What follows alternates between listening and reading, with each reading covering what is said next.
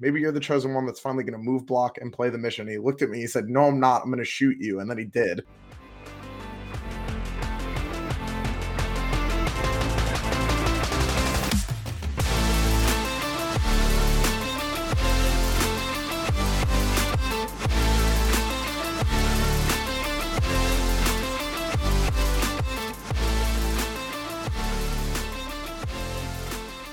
Hi, everybody. It's a full house tonight. I'm Nathan, joined by Jeremy, Innes, and Anthony uh, for episode eighty of Stat Check. Apparently, apparently we're eighty episodes deep into into this new thing-ish. I don't we know. Stopped Fight Club at twenty, right? No, I don't think that's true. uh, that sounds about right. It sounds right to me. I've, we had some unnumbered episodes, I think, is part yeah, of the yeah, problem. Night, night numbered episodes. We also have a few unnumbered episodes as well. True. So so this is episode eighty of Stat Check, competitively metastabilized, because I don't know how else to say that word. Um, we're going to chat about all sorts of nonsense. But first, let's get into how everybody's week was. We'll start with Jeremy, and then we'll cycle through our two big team event folks on the bottom of the screen. Uh, so, Jeremy, how was your weekend? It was good. Uh, it's fairly quiet, realistically. I just spent most of it watching Cherokee and painting and bemoaning the lack of paint on models on stream. There were unpainted models on stream at Cherokee? There were models that met the old three-color and based requirement. Okay. There were not battle-ready models on stream, to the point where there were multiple threads started by people that I knew who were like, would you consider this bat ready an event? I went, I don't want to have to answer that, but no. I I just never can tell what, what models are basically on tables anymore when I watch most streams. War Games Live is like the exception, which was at who was at Cherokee, but yeah, it was a War Games Live stream. So like he has the high quality cameras that make it abundantly clear when a unit is just sprayed with Mechanica Standard Gray, and that's it. Look, it's just Mechanica Standard Gray and then dry brush, and then we're done. Mm-hmm. It's all, all we need. Uh, there was no dry brush. Oh, well. What's on your paint desk then, Jeremy? Uh, two of these. Are those Storm Ravens? These are Storm Raven gunships. Not fluent in space. Imagine not already having four. I wasn't playing during that time period. That was during my break. Stat Check is the uh, is the certified approved Balatro background listening material. I don't know what Balatro. I'm not saying is, though, that the only reason that I'm on the show is so that I will stop playing Balatro for forty minutes. Is... What it? What is Balatro? It's a it's a new poker based roguelike on Steam. It's very good. Enjoy. Did you just call say a poker based? Yeah. We'll talk about this later. We're not going to derail right. ourselves too far. Yeah. Innes, what was your weekend like? Well, it's been two weeks, three weeks since I was on the show because I took a week off. Then we had a week off as a show, um, and then now I'm here. So uh, it's been it's been a while. Obviously, I've smoked about four hundred packs of cigarettes since we last spoke, as everybody can hear my voice, which is why there was not a show last week and why I was not on the show the week before. Um, I was in Poland this past weekend for the Pyra Cup, playing with Team Scotland. Um, and we had a wonderful, wonderful time.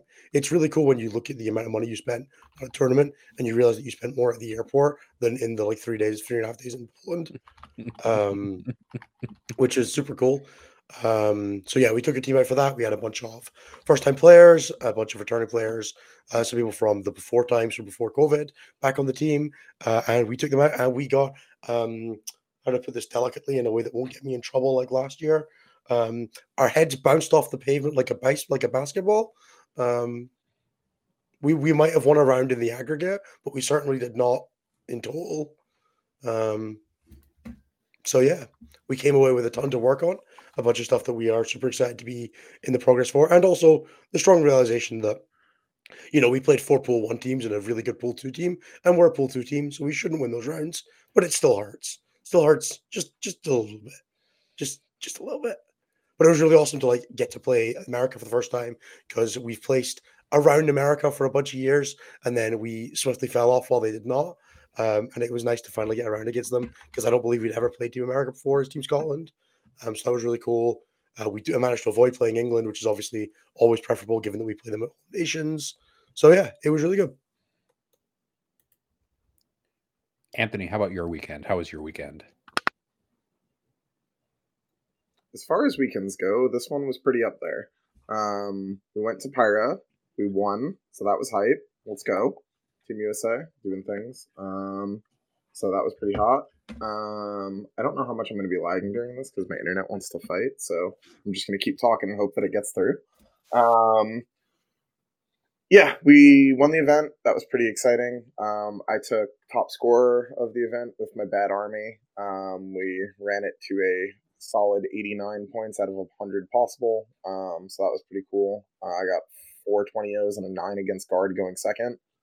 Um, so, so what we're hearing is that we're not going to see any World Eaters buffs in the foreseeable future because of your performance at Pyra is what I'm hearing. I mean, if you saw the stats for World Eaters, I feel like that tells a very different story than my specifically catered to experience, but we can talk we'll about talk that about when we get to this weekend stats. World Eaters. We'll get into it is basically it. Yeah. How, how was the rest of the weekend, Anthony? Oh, I'm back. Hello. Can You're you back. Keep exciting. Going. All right. Uh, the rest of the weekend was great. We had a really good time. Um, it was cool to get like people to um, be a part of Team U S A, you know, like be functionally starters, right? Like you may not be starting in W T C, but you started for Team U S A at an event we did. So that was cool um, for people that haven't, you know, been around the cycle a bunch and haven't been able to like play for us. That was, that was exciting. Um, yeah, it's been a lot of fun. Um, our, You know, our whole team did really well for the most part. Um, we had like a couple touch and go rounds. We drew the last two because we had some stuff flip in unfortunate and unexpected directions. But for the most part, things went well. Um, you know, it was technically myself and uh, seven of the Academy players, but I think three people on the team had won a W T C before. Uh, two people had been to more than I had. Uh, It was like pretty funny from that perspective. Yeah, calling them Academy players is severely underselling the the, the roster that you brought. Do you want to go through who it was that went with you? Uh, sure. I'm now done lagging again. This is a fun game. Oh, it just came back. You're good actually on our end. You're going smooth. It might just be us lagging on audio for you. Oh, back. Okay. um, it was. Uh, me, um, Zach, uh, Kerstetter, Michael Mann, Quentin Johnson, or Rampage as we affectionately refer to him, um, Brian, who else played? That's six. Uh, Nick and Gagno. Nick and Gagno. Yeah, the scrubs. And it's ruined my joke by cutting me off. Um, the washed up has-beens. Yeah, the once upon a time we were good, we promised players. Um, mm. Also known as our two most consistent scorers besides me for the weekend and Brian. Um, so, yeah, we brought a uh, pretty specific set uh, like game plan to our pairings, which was basically that we were going to let me and Brian uh, run Rorschach over people and... Everything else was just trying to pin the Custodies that were trying to kill me and Brian. Um, so if you first defended with Custodies against us, you got a handful of nothing. And if you late left them later in the queue, we also scammed you with something else. Um, so that was broadly the idea anyway. Scotland uh, narrowly avoided that. I, said, I was going through it. I don't know how much lagging is happening. Um, no, Ben McJurek is hurt. Yeah, it's true. Nobody said Ben's name whatsoever. It's okay, though, Ben. You know we love you. You're just forgotten for this purpose, apparently, today. I just hate Custodies that much. Um, we had seven players and Custodies. Um, Brutal. I do not like that army. I'm going to an R T T this weekend, and I'm not playing World Leaders, even though I love them, because on the off chance I have to play into Custodies. Um, the...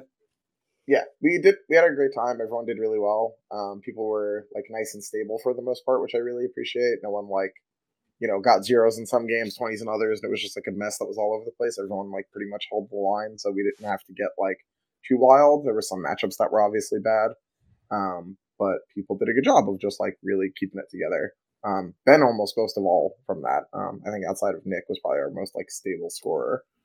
I think um, Ben was like plus minus two of a ten in every single one of his games. Yeah, he was a fucking hero. Man stood on objectives in his golden armor and got us some points. It was sick.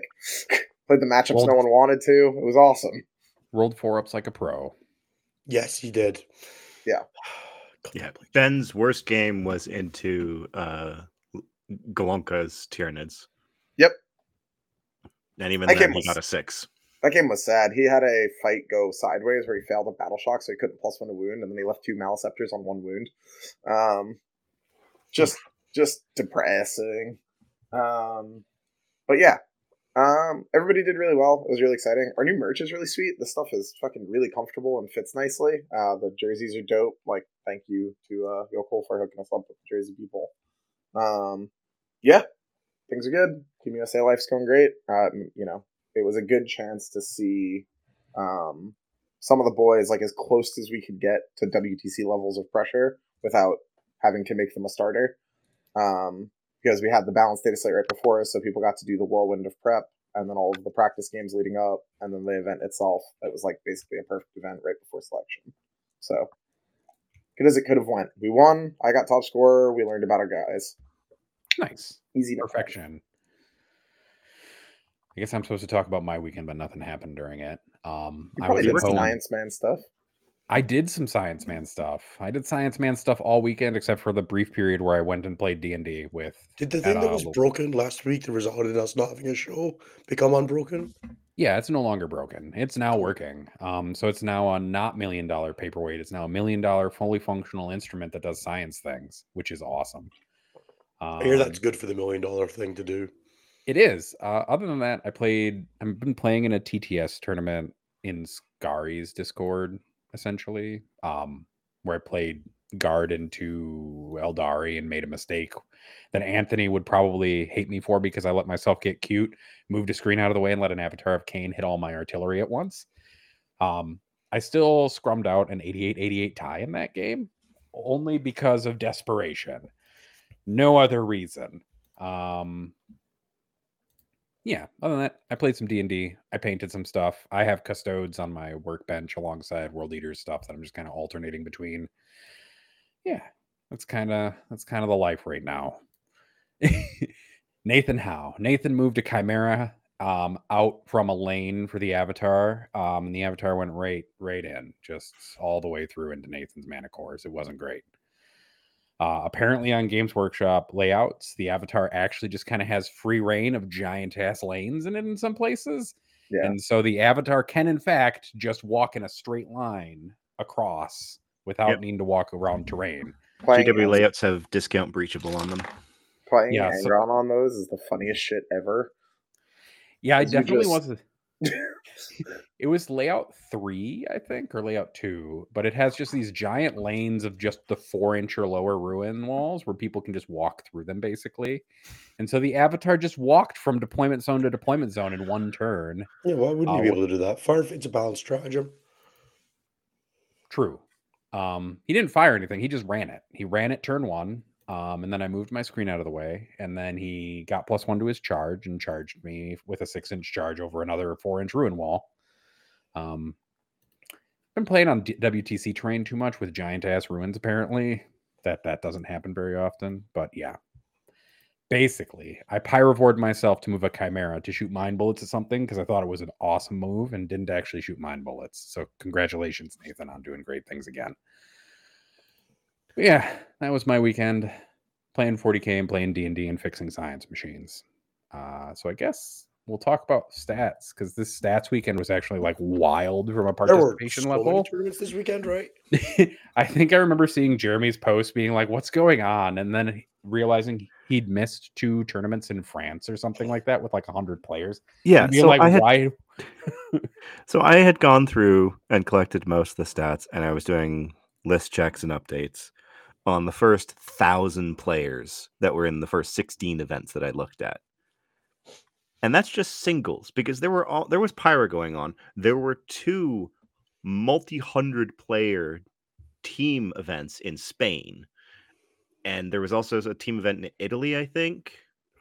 Um, but yeah, so uh, I was going through them, and then I was like, oh, right. Weekend, wasn't it? Rather than a singles event, which is a... I guess it's technically a, it's a singles event rather than a team event, but it's a bit weird. Yeah. Um, but yeah, then I realized that I'd forgotten to take Tech Mini headquarters.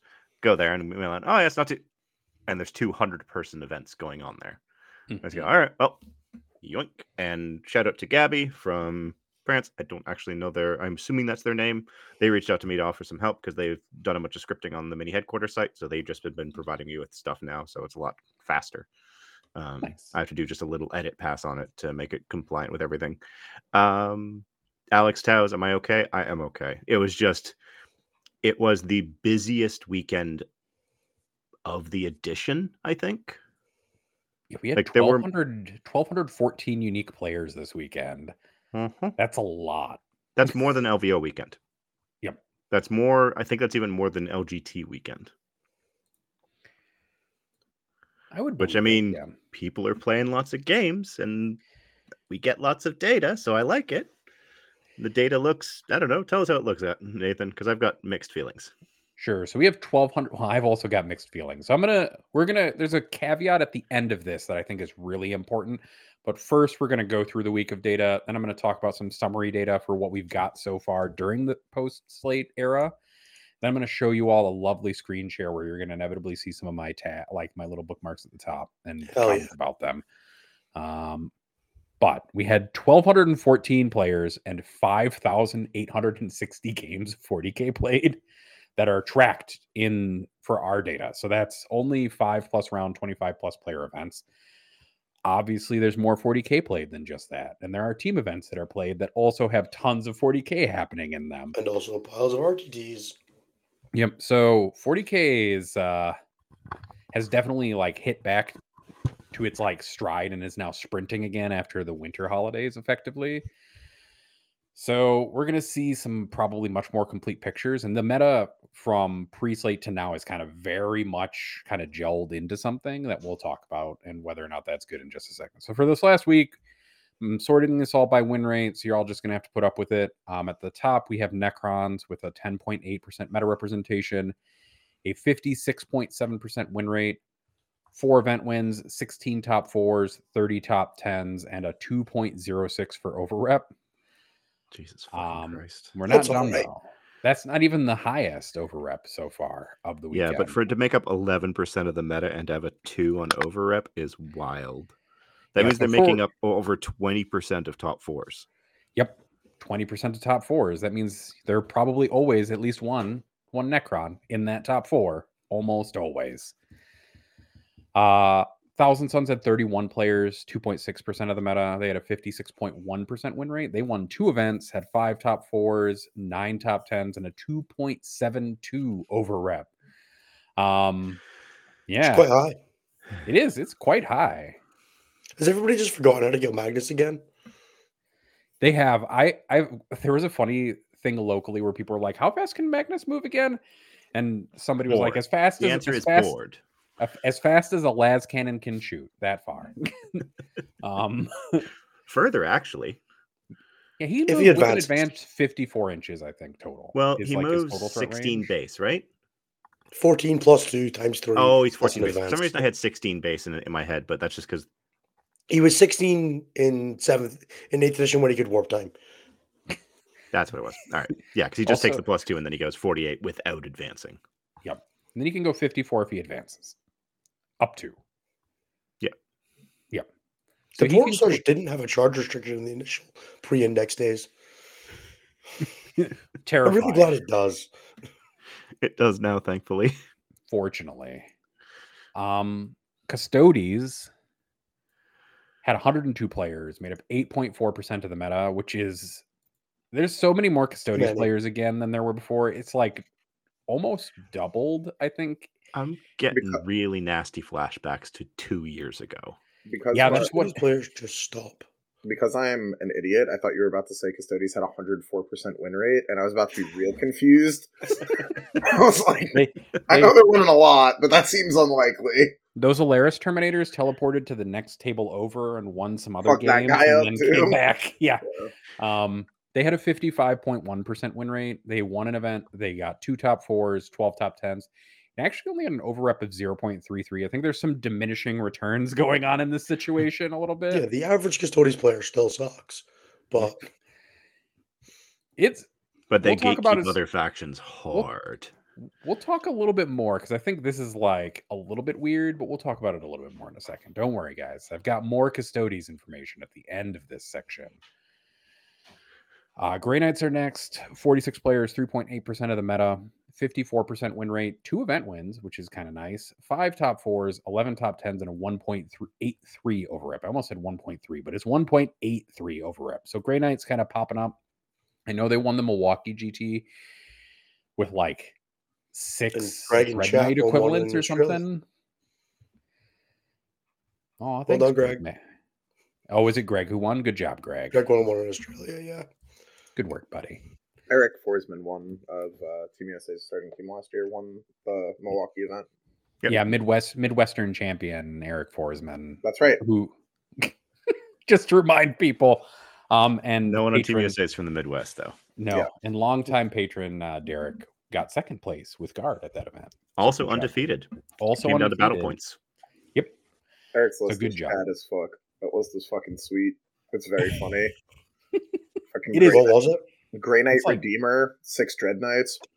It's it's basically Dreadnought spam, but yeah, it's got three Helverns too. I'm pretty sure.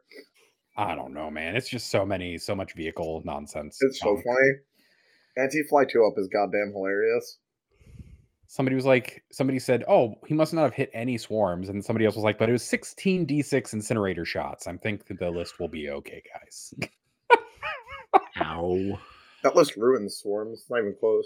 Yeah, I don't think it's close. In fifth place for the weekend. Hit him with your extra greens. In fifth place for the weekend, still not out of the top five is Eldari. Although their meta representation is now only four point six percent, so it's actually gone down by half effectively. It's not low enough yet. Hey, you leave you leave the elves alone, just a little. Uh, fifty-three point two percent win rate, one event win, five top fours, seven top tens, although still managing a one point five for over rep. So, you know, not out. Um, other event winners, Death Guard won an event and have a one point five six over rep. Uh, Drukhari also have won another event. Uh, zero point three five over rep though, and only a fifty point six percent win rate. So, you know, if you'd just... like to get a really clear picture of what Drukhari does into good players, you should look at their results at Pyra. Yep. Oh, how did that triple Void Raven list? Not do? Good, horribly. Buddy. I saw that list and was very confused. It didn't even beat us. Did it crack? Did it make double digit points? Uh, I can tell you right now. Yes, actually, did. I, I did a little summary for for all the factions. Uh, it did. It managed to score a thirteen point win over what I believe is Netherlands Orcs, a ten point draw into, I th- it was it England they played the last round? Uh, no, we played England. No, it was France. Last oh, then oh, uh, Nicola. Oh, yeah, your Orcs. Those poor Flash kids died and all the answer to the planes went away. Got blown out, uh, scoring two points each into Black Templars, Ironstorm, piloted by Alex Harrison. Uh, two points into Eldari's Battle Host, piloted by uh, Riccardi from Belgium, and Ptinico's uh, Astra Militarum beat it uh, fifteen five. So it scored a grand total of thirty-two points, averaging a six point four. For the rest of the G T winners for the weekend, because there are so many of them, uh, Chaos Knights won a G T. They had a zero point eight six for overrep and a fifty percent win rate. Uh, Votan Tacoma G T with a zero point five three for overrep. Space Wolves won a G T uh, with the Stormlance detachment with twenty-five Wolven, Wolfen, not Wolven, and like um, so many Thunderwolf cavalry. Cavalry. Yeah, Wolf and Wolf. All of the characters that could ride Thunderwolves and Logan in a sleigh. It was, it was something that I looked at and I was like, I'm going to close this tab because I don't know what to make of it and go to the I, way from it I for hope, a minute. I hope that list catches on so I can play against it. Maybe uh, you could or, play it. You could. No. Orcs also won a G T. They had a forty-seven point nine percent win rate, uh, zero point five eight for over rep. And then at the bottom, we have Space Marines, who managed to take home a G T win with a zero point four six for over rep. And then Chaos Space Marines are the last G T winner for the weekend. They won a G T uh, with a forty-three point seven percent win rate overall and a zero point seven seven over rep. At I the very, love... very bottom of this, I feel like once we, we go past fifty percent, we should start calling it the loss rate so it sounds better. Like they have a fifty-six point eight percent loss rate.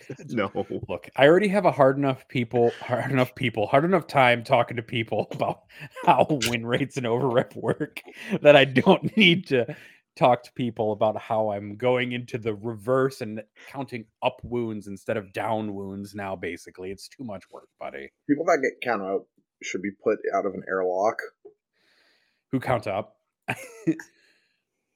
I'm going to talk about the very bottom of this stats, and then we can talk more about other things. Um, Adeptus Mechanicus did the worst of the weekend. They had seventeen players, a one point four percent meta representation, and a thirty-four point eight percent win rate. But they did get a top four and two top tens and managed to squeak out a zero point nine nine over rep. So they're just doing fine, guys. I don't want to hear any complaints. That thirty-five percent win rate is fine. Everything is fine. Just don't worry about how's, it. How's uh how's World Eaters doing? We're not there yet. I don't. Where are they? Oh, they're there. They are. The, okay. Yeah, where'd they even go? Uh, thirty-one players, two point six percent meta representation, a forty-seven point five percent win rate, zero event wins, two top fours, four top tens for a one point zero nine over rep. So again, perfectly balanced in every way. Just fine. Doesn't need any changes. Nope. Uh, rounding out the bottom five, though, we have Dark Angels, who had a forty-three point four uh, top four and four top tens. This is pre-Codex. Yeah, Chaos Space Marines, who had that three point six percent meta representation and forty-three point seven percent uh, win rate that I talked about just a second ago. Space Marines, who are only six percent of the meta rate now when you take out all the derivations of them, and a forty-four percent so like win rate. Cool. Yeah. Yeah, it's basically um, Vanguard and, and Vanguard mainly. Yeah.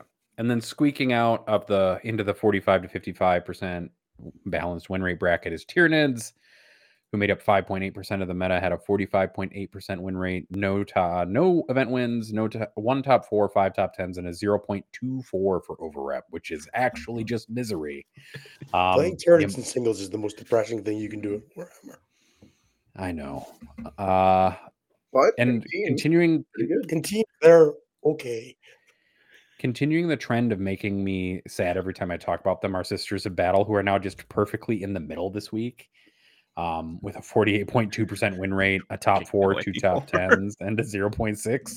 You know, just doing what they do, which is whatever it is that they do. So that's this week's event. This week's events. When we look at overall since the slate, so like the last three weeks essentially, including this week, so we hit our four week average. We'll now show updated data on the faction win rate tracking device on the StatCheck dash the meta website. Um, Custodies are at the top by win rate with a fifty-six point nine percent win rate and a one point six over rep. They've won four events, have eighteen top fours and thirty-three top tens. Necrons are in second place on that, fifty-five point nine percent win rate, six event wins, twenty-six top fours, fifty-five top tens, and an oh, over rep of one point eight four. Sisters of Battle, who have a fifty-four point seven, three event wins, four top fours, nine top tens, and one point two eight. Thousand Sons, who have a fifty-four point six, two event wins, five top fours, fourteen top tens, and a one point five four over rep. And then the only faction in the top ten without a higher than one over rep is Black Templars, who have a fifty-four point six, but they have no event wins. They have four top fours, twenty-two top tens, and a zero point seven nine.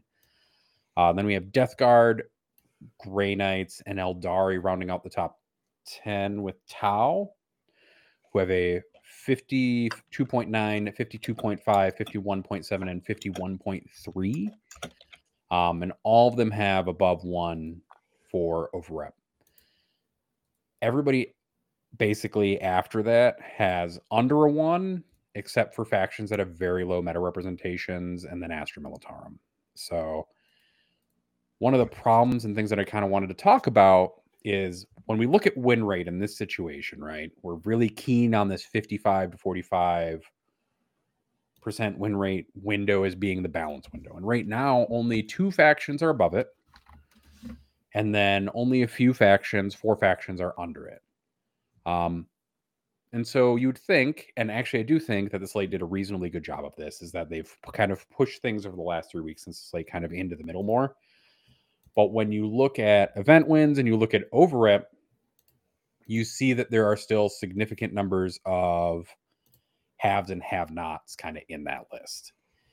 And so we still have some problems when we look at other analytics, and this is the reason why we should not just use win rate when we're looking at balance for the purposes of the forty K meta, is that we need to look at overrep, and we need to look at G T wins and top fours, and we also need to look at, when we look at the StatCheck website itself, where you can look at these things, you can look at the four and oh rate of factions. Those are things that are important to also look at when we're looking at the health of the meta and like how balanced the meta is. Because right now, you have a bunch of factions that are kind of soaking up top four placements, and then you have some factions that are suffering from top four placements. Um, so yeah, the meta is better, and I want to kind of like push that forward a little bit, but the meta is also not amazing, and there are still some problems that need to be fixed. Custodies and Necrons are kind of the primary drivers of pain points that we're currently seeing in the meta. Um, But it is nice to see that, despite the fact that two factions are kind of doing the best, is that the spread of event wins and the spread of overrep is much better now than it was before. Yeah, it feels like there's still a lot of factions doing fine, even though there are some fairly hostile things going on. The rock, paper, scissors nature of the meta doesn't make me particularly interested in playing in it from a singles perspective, because it feels like basically anything that leads you to a successful tournament win path is wildly not in your control. Um, to be fair though, Anthony, the last time you were looking forward to a singles meta was like pre twenty twenty-two, so... That's not true. Uh, L G T was fun. I wasn't look- necessarily looking forward to that, but at least it was new. Um, and the end of ninth was awesome. So... Um, I do think that the good thing is that the slate seems to have been at least relatively effective in tamping down some of the most egregious things that we saw pre-slate. Not, yeah, like that all, not that all, not that all the tamping down C S M was equal. Some people, like C S M, got thrown out a window. Some people, like Eldari, got a gentle like slap on the wrist and aren't winning as many events as they did before, but are still quite capable of winning events, which is seen in the data, right? Which realistically is where we wanted them to settle at the end. Like, none of us wanted Eldari. I, I joke about it often, but none of us actually wanted Eldari just yeeted from the meta. two two people do, definitely. I, I wanted C S M yeeted from the meta. I got my wish. Yeah. And then I'm going to share a screen, which kind of illustrates a little bit of this point. Just a little. Just for funsies, because I know you're all... Right, so what are we looking at, Nathan, for the benefit of the podcast listeners? So here, so podcast listeners, what we're going to see is www.stat-check.com slash the-meta.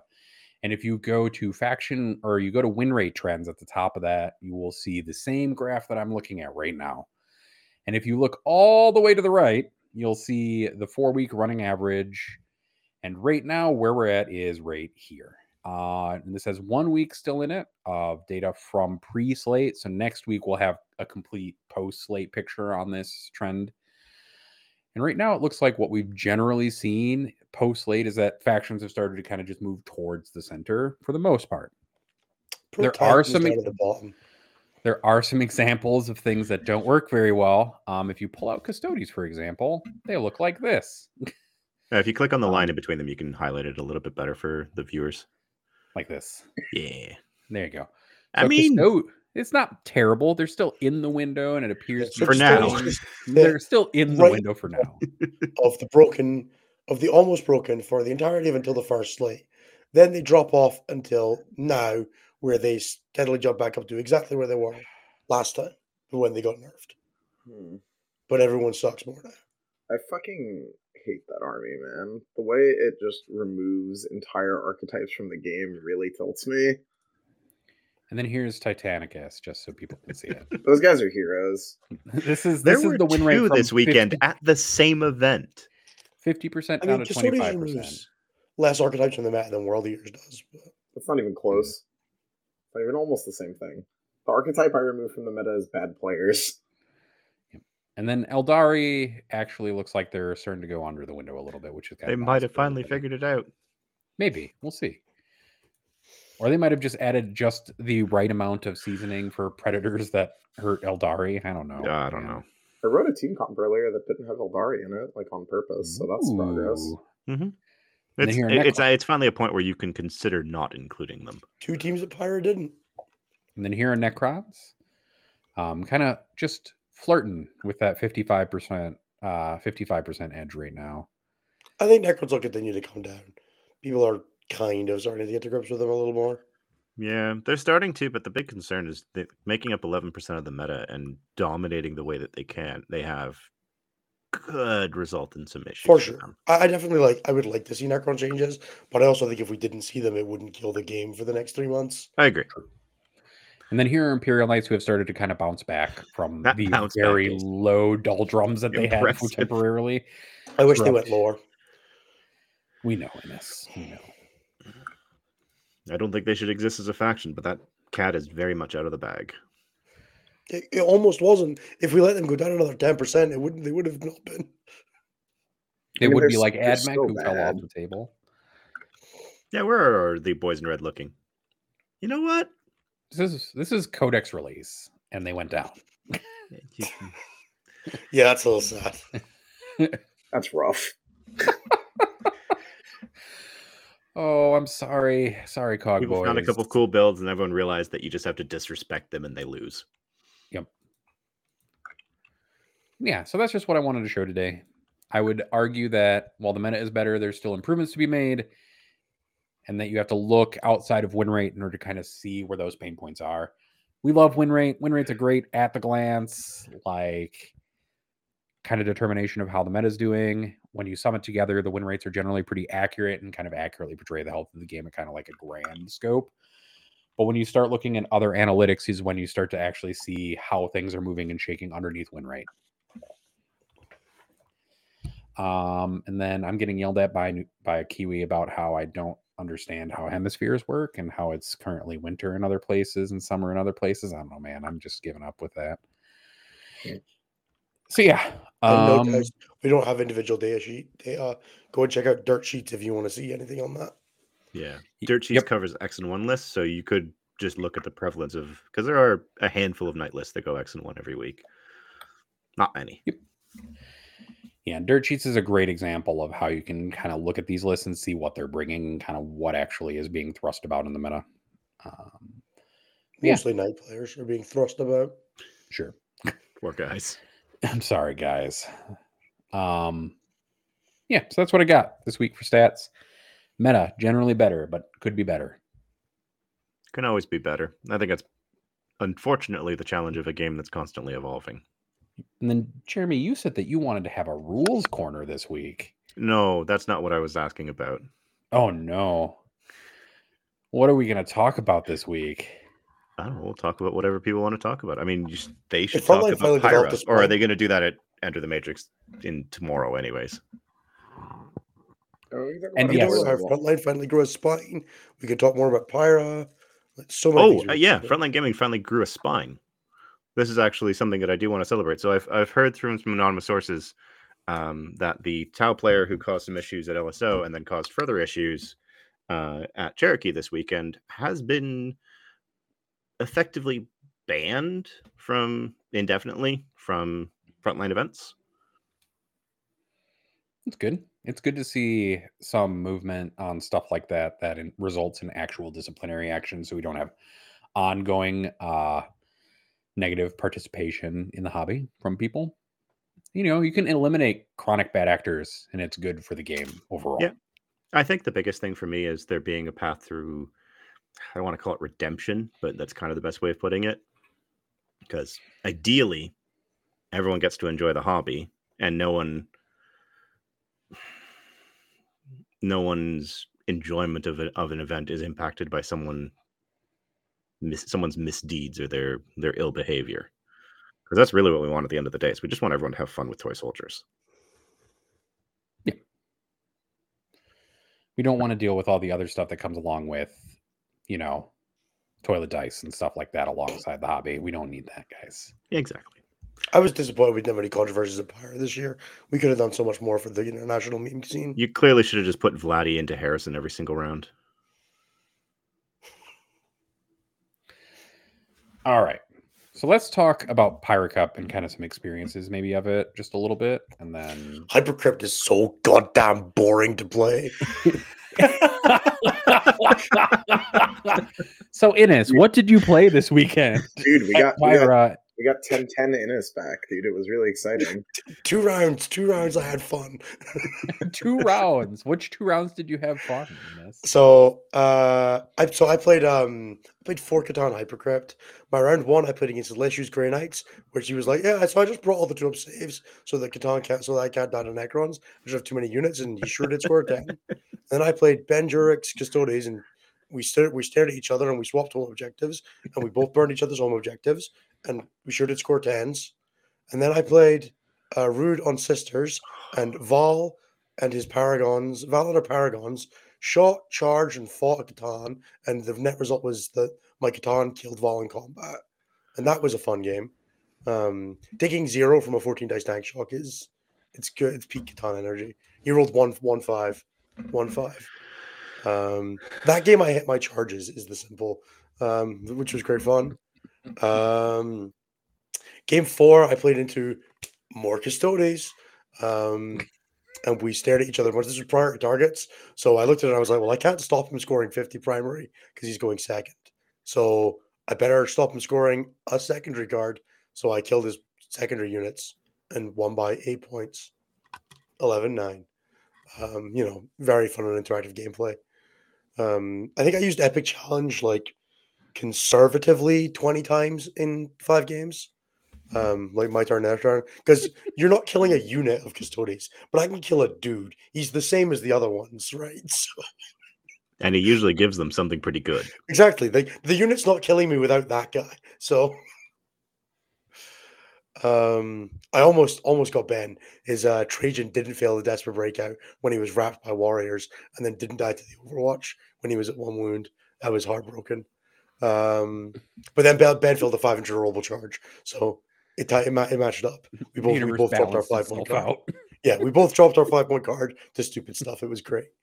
Um, and then my last game, I played Max from one of the Polish boys, and Max had one of those. Um, You know when you have one of those games where you do something and you're like, oh, I shouldn't have done that, but I'm too proud to be like, do you mind if I like didn't do that like a little bit? So he, he chained out a twenty model squad of um, of neophytes, two guys at one end, two guys at the other, and then a full chain down the distance. And the Void Dragon, I looked at it and I was like, you sure? He went, yep. And I went, Void Dragon Overwatch, and killed fourteen of them by killing two. Oh, um, pain. All died to coherency, but in in fairness though, it did result in him scoring engage, which he wouldn't have otherwise, um, because his unit got cut down to the point where it was scoring that, engage now. The silver um, lining that we're pulling out of this situation is quite yeah. narrow. That's yeah, um, that's impressive. It was really depressing because it then like unmoved blocked the Nightbringer, who charged his Homer's unit. Who then like, which then meant that my Nightbringer was in his deployment zone on turn two, having walked there, and you know, like the things that you're not looking for. Nightbringer then the next turn proceeded to roll a ten inch charge, fly over a brick of neophytes, um, to see the character that was in Guam, like thirty miles away, and Epic Challenge him to death. Um, you know, normal stuff like that. Um, yeah, so that, that game ended up at nineteen one. Uh, we called that on turn. We called that on turn three when he his engaged unit charged my warriors and had to go into heroic range of the Catan. And I went, okay, heroic. And he went, I concede rather than take, asking for not charging there. And so we did that instead. Um, the boy had a rough go. Yeah. Um, I, I do have a one thing one thing to say though. He thought this was a good matchup, and I just want to question the logic for if you guys are in a good matchup, the secondaries you guys pick are engage and homers, right? When you're like, I'm going to crush this guy, what I'll do is engage in homers as G S C, right? That makes sense. No. Cool. Just checking. Because yeah. No, engage in homers is the I'm scrambling for points and I'm just going to play the edge of the board and hopefully see, that's get what I thought, not twenty. But, but so you're not you're, you're not going to play Necrons at W T C is what I'm hearing in it. I mean, like, look, miserable you were. If Mortal Silent King stays meta, we'll talk. But okay. No, I'm no. Looking forward to Anthony's story. Innes can play Canoptic Court instead of Hypercrypt. Yeah, no more. Do I look like Josh Roberts? Frankly, I'm, I'm, not su- I'm surprised that you didn't play court over Crypt. It's so much more warrior-like. I like Catan. They were very. They were like my. The only fun thing I did every game was like teleporting Catan. Um, every other uh, and scoring catch on app was with warriors while also move blocking while also wrapping a rhino. That was good fun. Yeah. Um, uh, to answer that one guy's question, um, just because we're talking about it right now, uh, Drukhari and Gene Stealer Cults that the, that were taken by one team each did equally well. They scored thirty-two differential points across five games, which is an average of six point four points. Let's go, baby. It's exactly where you want to be with your cool niche tech army. Anthony, how about you? How was your experience at Pyra? Um, I had a blast. So I play a hyper niche, really specific attacker. So I get just like, I'm the sweet, special baby boy. I get nothing but like fatherly love and head pats when I'm at a team event as world beaters. So um, also Europe loves to do this thing where they're like, I, I, me, insert random man on a European team here, am the chosen one. Everyone else has failed to outthink Anthony's aggression. But me, I am super smart and I'm the one that's going to get it done.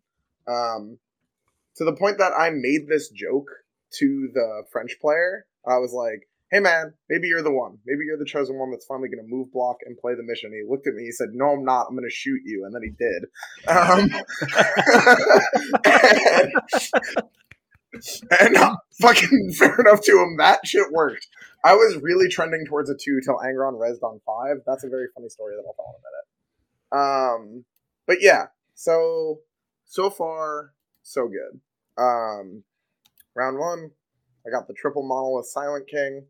Uh, Florian made like a small deployment mistake, basically, where he put a monolith a little too close to the line, and he could have been a little bit farther back in a different spot, and then moved his king out of the corner into a different, like, safe hole. That's not what happened. And I went first, and I rolled Angron's advance, and it was a six. So he did, he had one less monolith after turn one, um, which meant, like, frankly, rolling the six was, like, humorous, but didn't actually matter because there was a different monolith that I could have gotten to by killing the screen in front of it and then piling into the monolith with Angron. But Angron can only go in so many places at once, so he only lost one. Um, he shot Angron with the king and the other two monoliths and left him on seven. Um, so then Angron killed the Silent King, who decided that this game was now over and exploded oh, and no. killed...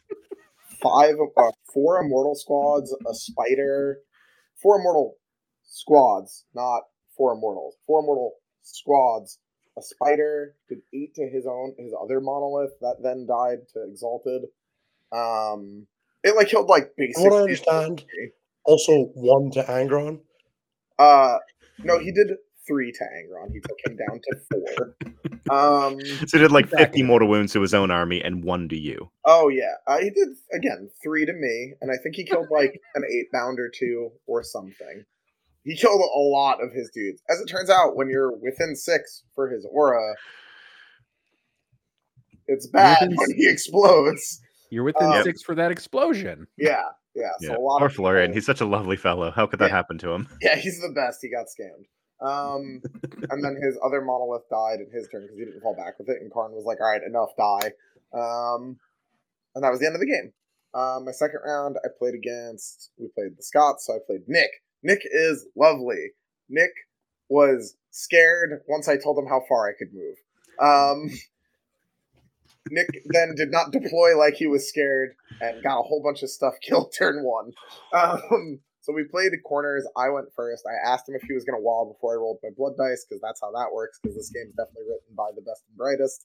Um, and he said, yes. Now, normally, you would think, well, surely Anthony just stepped backwards and was like, waste your wall for a turn, and then I'll go in later. That's not at all what happened. So I wrapped his Flash Gets truck in jackals. I killed his battle wagon with Angron, with Exalted, piled into the twenty-man with Angron, killed eighteen of them, used the other eight-bound unit, piled in, killed the rest, and accidentally killed another truck with the sergeant of the standard eight-bound, because I was like, you know, four saves, and he was like, okay, and felt them all, and I was like, twelve damage, I guess. Goodbye, truck. Um, nothing careened, thankfully. That would have been bad. Um, So, yep, that was that game. Uh, it was just like a little bit of outdone. Nick, for reference, Anthony played Liam next round. Oh, good lord! You guys gave him a terrible chance. We wanted uh, him to learn how to play aggressive. Right, he I, he learned how to get aggressed. Um, man was the bottom scoring player of the event. He, oh, I thought you were going to say something very different, and I was going to agree. Um, the oh, sorry, sorry, not the lowest. Nice. Well, that's better. Yeah, that sounded like kicking somebody. Oh, no, he was close. I'm sorry. I'm looking oh, at the wrong number. So worse. This roller coaster can't continue, Jeremy. Uh, all right. Um, after that, I played against uh, Joker from Contact Lost. Um, he uh, and when we played against Polish, um, I thought this matchup was pretty favored, and then we deployed, and I like looked at the map and like put literally a Rhino down, and I was like, oh, he's not scoring any points this game.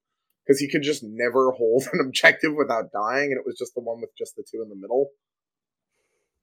Um. So yeah, that was a yeah, thing. Vital ground with Chaos Knights can be a little rough sometimes. V- Vital ground with Chaos Knights into Eaters is just like, what the fuck are we even doing here? Um, I deep struck an Exalted Eightbound for the first time in a long time in that game, and it was real nice to be able to Rapid Ingress and just complete a flank with them. Um. So that was cool. W T C boards make that play in general a lot better, especially now that I have something to do with my second scout because I have a second Jackals unit. Uh, fourth round was France. That was the guard player that shot me to shit. Um, his first activation of the game was a Manticore into some Exalted Eightbound and was like, all right, four saves. I failed all four, then passed none of the Field No Pains on those four wounds and lost four dudes. And I was like, well, that's one way to start this, I guess. Um, so... That was a thing. Angron rezzed on five, and in prios, that's pretty good. Um, he rapid ingressed to score me a ten, and then proceeded to kill a tank commander to score me five on assassinate and five on area denial, and five more at the end of the game. So that was cool. Um, Anthony finally did the prios to somebody instead of getting priosed. Yeah, that's right. That's the first time that's ever happened. Um, the way I rezzed Angron was super funny. It was, I rolled the blood roll at the start of the turn, and I got two sixes, and my opponent was like, oh, so he's not back. And I like pointed at my home field where I had four jackals, one of which had an icon on it. And I was like, easy six. And I picked it up and rolled the six. Um, he was not pleased. Uh, uh, so that was that. And then in the last round, I played against the English, played against Tom. He was super nice. Uh, we had a similar misunderstanding about how far I could move, where I was like, yeah, I'm gonna go twenty-three, and he was like, all right, cool, so your threat range is twenty-three, and I was like, that's not at all what I said. What I said was, I'm gonna go twenty-three, and we were playing in corners again, so I went first in corners against the Orcs a second time. Um, but I had talked about this in deployment, so we were able to set him up to deploy in such a way that he didn't immediately lose. He just immediately lost for different reasons. He didn't awe, and I threw my whole army at him. Uh, because we were on corners, I didn't have to use advance and charge. I didn't have to use plus two move. So I took fight on death and feel no pain. And then I killed something in my turn and took sustained. And then he jumped out of his trucks and fought me. And I killed. I just had to write this game up. Um, in his turn, he lost fifteen knobs, a war boss, eight mega knobs, a mega boss, and something else to just fight on deaths. A four-up fight on death, right? Yeah, I mean, you only need like two guys to swing. My whole army was huddled around, like a bunch of my. I know. I'm, I'm just, Angron. I'm just pointing out that that is an insane amount to do on the clapback in his turn. He had no invuln. The knobs fail, like get hit by a eight pound and just no save die. Mm. It's very sad. Um. So yeah. That was that. Good time. I had a good time. That's exactly it. Even my worst game was at least funny. Um, so I closed out the event, scoring in eighty-nine points across the uh, across the five rounds, and got top scorer. Woo! Um, it's I good that you at least finally lost on World of Years League properly. That's true. Yeah, yeah I had a, that was my first loss with World Leaders in a team's environment. So we have we got one out of the way before we go to Eurotrash. You get one, no more for Eurotrash and Alpine. Oh, okay, my bad. Sorry. So what are the next team events then? We've kind of talked about it kind of very vaguely in for both of you. Two weeks? Three weeks? Two weeks? Two and a half weeks. Two weeks on Thursday you'll be flying, I assume. Fuck. Uh, I go to Netherlands for Alpine Cup. I mean, I go to Netherlands for Eurotrash Cup, um, where I'm playing a part. Have we told everyone? Have we told the World War team is for that yet? Or should we just do that again? Because it's still funny every I mean, time. you you can tell them. I'm going to forget, clearly. All right. So, we have half of Team America. Um, we have Brian Sipe, Anthony Vannella, Jack Harpster, John Lennon. We have David Gaylor from Team New Zealand. We have Myson and Typhus from Team Poland and myself from Team Scotland. So the other people just might as well not show up is what I'm hearing based on Look, that we're roster going to go of players. A bunch of national teams, and we're bringing like half of Team America. If yeah. they can't even contest, why are they showing up to W T C? Yeah, if they can't beat half of Team America, what are we even doing? It's true. One of those players is from the academy. You know what I mean? It's going to be fine. Exactly. Typhus didn't even start at W T C. That's right. Typhus didn't even play at W T C last year. Exactly. Well, if he didn't, he was a wonderful co-host instead. Yeah, he was. A, yeah. He was a all I saw Typhus doing at W T C was crying, and that clearly not because he was playing games well. Yeah. Love you, Typhus. I, I mean, Typhus had, did not has not lost a game with Sisters, and I was like, oh, and like teams or in general, and he was like, ever, and I was like, oh, okay. And it's a gorgeous uh, army on top of that. Yeah. Yeah, he uh, he definitely gave Quentin a bit of a stabbing. Um, so, yeah, that was uh, that's, that's the future. And then like two, three, what is it? Some uh, other small like three suffering. Weeks after that, we have Alpine. So when is Anthony just moving to Europe?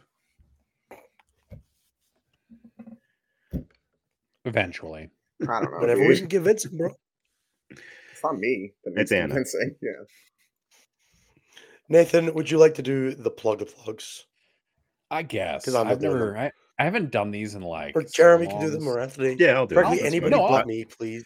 Do you want to alternate back and forth who does them? Is that what we're going to do to just make it extra scuffed, Jeremy? Or do you just want to do them? I, I can do them. I don't mind. Just, just do them, buddy. All right, I will go through. I actually have notes for this, so I'm going to go to the right channel for it. Oh, that's much better, because I was just going to off the cuff do them and like miss like eight things. No, uh, all of this is down in the doobly-doo in the bottom in the description of the video, but I'm going to read it out for the benefit of our podcast listeners and for anyone who just you know doesn't want to click down there. Um, but essentially, we have quite a lot going on in this channel now.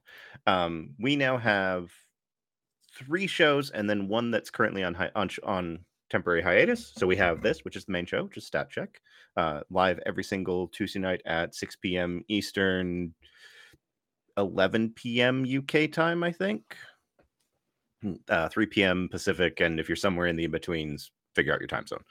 Um, Coastal Elites will tell you what time you're in. Uh, then we have uh, Take All Comers, which is a new show. They've now had three episodes. They are a weekly show every, I believe, Saturday afternoon-ish Eastern. The time has been varying a little bit, but we will try to get a proper schedule on the YouTube page so people can follow that. Um, so that is, uh, how would you describe Take All Comers? A bunch of guys talk about the Warhammer that they're playing at a high level. Yeah, bunch of Team U S A guys who are grinding it out at some of the highest levels of play, and occasionally going out and doing recording an episode in the outdoors, which you know is cool was, as fuck, and more people should do that. Yeah, that was pretty awesome. Um, then we have we do an outdoor show. It was currently on hiatus, but it is uh, as one some person described to me, the ultimate dad hammer podcast, and also the best thing ever if you're going to travel. Just listen to them for all of Cliff's travel tips. Um. Yeah, uh, so that is currently on hiatus. They I they had their twentieth episode a little while ago. Um, they're just taking a break for personal reasons. That will be back at some point, we expect.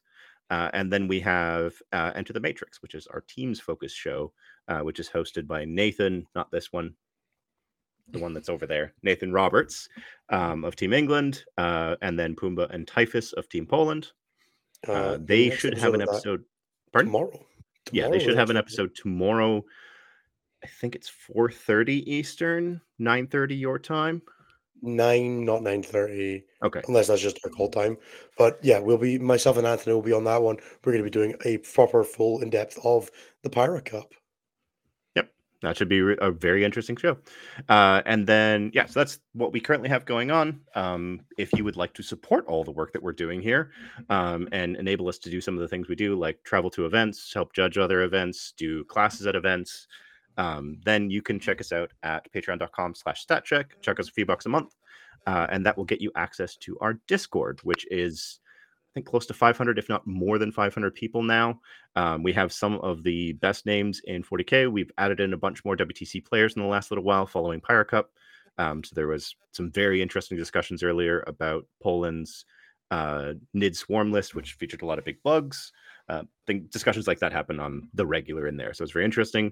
Uh, we also have the opportunity to play in the Vibe Check League, uh, which is, uh, I mean, it's exactly what you think it is. It's a T T S league that's run by StatCheck, but you'll have the opportunity to play against some of the best players in the world um, by participating in this. Uh, we also have something that has been running for a while now called Miniature Golf, uh, or Miniature Opportunity Golf, I think is what we've termed it now. And the uh, the premise behind this is uh, low scores are great. So every single time that you finish painting or sell off some of your models, your score goes down. Uh, and the reason that I'm talking about this right now is that we have recently agreed with our sponsor, the Red Dragon Comics Cards and Games, uh, that we're going to start raffling off some prize support in the form of store credit to people who participate in uh, the Miniature Opportunity Golf. There's a subtle irony there. I won't lie about oh, us awarding store it's credit. Beautiful. Two people for scoring highly for doing hobby stuff who are trying to get rid of things, but giving them credit to buy more things. Look, it's we all know it's a it's a it's a self-fulfilling cycle. True. Um, yeah. So check out our one the first of our sponsors, which is the Red Dragon. You can check them out at the red at red dash dragon dot c a. Uh, link is in the show notes.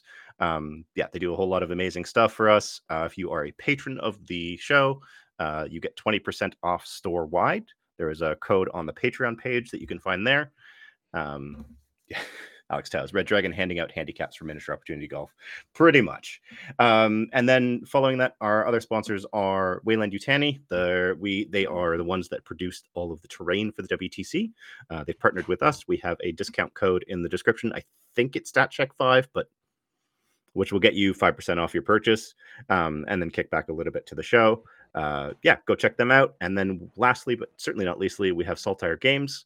Uh, they are, I believe, Innis's home store or close to it. Uh, anyways, A J there does some absolutely fantastic work. Uh, go check out especially his, uh, I should really have one with me, uh, but his little gauges for measuring and deploying and all of that. It's just lovely laser cut stuff. Um, go support them. He supports us. Uh, yeah. Keep it going. They even did our pairing cards for Power Cup. Those, Those are cool. Really nice pairing cards. Um, and then, last but not least, uh, there are a few of us here that offer coaching. So myself, Innis, and then Typhus from uh, Enter the Matrix all offer coaching at various levels of the game. Uh, if you're interested in that, check out stat-check.com slash coaching. Did I miss anything? You got everything. Good job, buddy. New Vibe Check will be starting up in a couple of weeks. Announcement should for the rules pack and all that should be tomorrow once I figure out this prize support for the last one, because I've been putting that off for goddamn ages. And we do have prize support for all of our tourneys on our T T S leagues. Yeah, so they are again generously donated by uh, Dan over at the Red Dragon. Yep. So come possibly win some store credit, you know, for funsies. Maybe play against Ennis because he's playing eighteen chicken walkers. It's true. Never again, dude. Never again. That was the all right. Worst so we are timeline. going to we are going to move into show questions, and so there is another benefit for joining the Patreon, which is that if you join the Patreon, you can ask a question in the show questions thread for this week, and then we will most definitely get to it. Um, otherwise, you can also super chat your question in the YouTube chat, and we will also most definitely get to it. We have also filtered out questions as we've been going, um, and we will try to get to those questions. But if this hits two hours, we probably won't get to them because we're going to do those last. And we and also we still have with... show questions from last week that we need to get through. Um, so actually, I will start with the show questions from last week, and we're going to see how far we get um, because this is going right, to become... So... We are going to do something new here, and I forgot to mention it to, to Nathan ahead of time. You're going to read the question, and I'm going to post it so that we have it on the bottom so that when people are watching us, they know what we're talking about. All right, so we're going to start with the February twentieth questions real quick. And the first question is from John Johnston. Uh, it says, question for Innes. Gun to your head, you have to take a Norn to a G T. What's the list idea? Uh, I have a reasonably, like, reasonable invasion fleet list with a Norn in it right now. Uh, I will very quickly build it up. I'm going to run through it in fast time, so you'll just have to keep up. It is Nexus. We have a half tyrant with minus one damage, a neuro tyrant with a plus one strength E P, two by ten gargoyles, a pyrovore, two X-Screens, two neurolictors, two assimilators, an emissary, two pyrovores, and two squads of rippers. two thousand points on the nose. It's completely fine. Jeremy, you forgot to put the question Jeremy, up on the screen. On the screen. So, great list, but I'm sorry, I couldn't stay focused. Uh, I put the picture in our backstage chat. I put that question in and hit enter, and YouTube rejected it. Yeah, cool. It thought it was spam. I love wow. it. Yeah. That's probably, yeah. All right, we're going to try this again with the second question, which is from McWerp. Uh, which other show has the best name, and why is it Enter the Matrix? I was actually going to say that Take All Comers has a great name, um, and I really like their logo quite a bit. Enter the Matrix has the best name because I named it, obviously. Yeah, it's not even close. Reasonable. I do like X and one a lot, actually, as well. They're all pretty good. Yeah. I will admit that when they were coming on to the network, Take All Comers hosts, and they mentioned that all of our shows have some kind of weird uh, game name thing going, and we none of us had noticed yeah, they're that all, we were doing they're that. All game relate game terms that you would use to describe forty K, but that aren't explicitly forty K terms in the way that something like rapid fire would be. Yeah. So like you Which, would, you know, you can have a stat check list, you can be an X and one player, you can bring a take all comers list, but none of them are like in the rulebook forty K terms, which was never something I we had gotten onto, but it's kind of cool. Yeah, it was really funny that all of us kind of paused at that moment and we're like, I guess that's true. Um, the next question is from genius. It's true. Uh, is from Doug, which says, hi, Anthony. Now that Space Wolves are the same thing as your possessed to bile list, how do you fill your list after maxing the furry boys, and have you rocked them at any G Ts recently? Uh, there is no chance I would play Space Wolves. I have like an old, uh, like from when I first, like very first started grudging against Space Wolves. Um, so the odds that I play them are extraordinarily low. Um, but if I was going to write that list, I would max out on Wolfen, and then I would go to the top right corner in the app where there's the three buttons and hit delete list and play something else. Huh. Um, and then this next question has a visual aid. So I'm going to pull up the visual aid real quick. Um, it'll take me just a second. So this is the visual aid that I was provided with. And the question says, follow up. Do you have any plans on how to manage dice rolling while wearing big fuzzy paw gloves? It's a really good question. I think you should answer that one.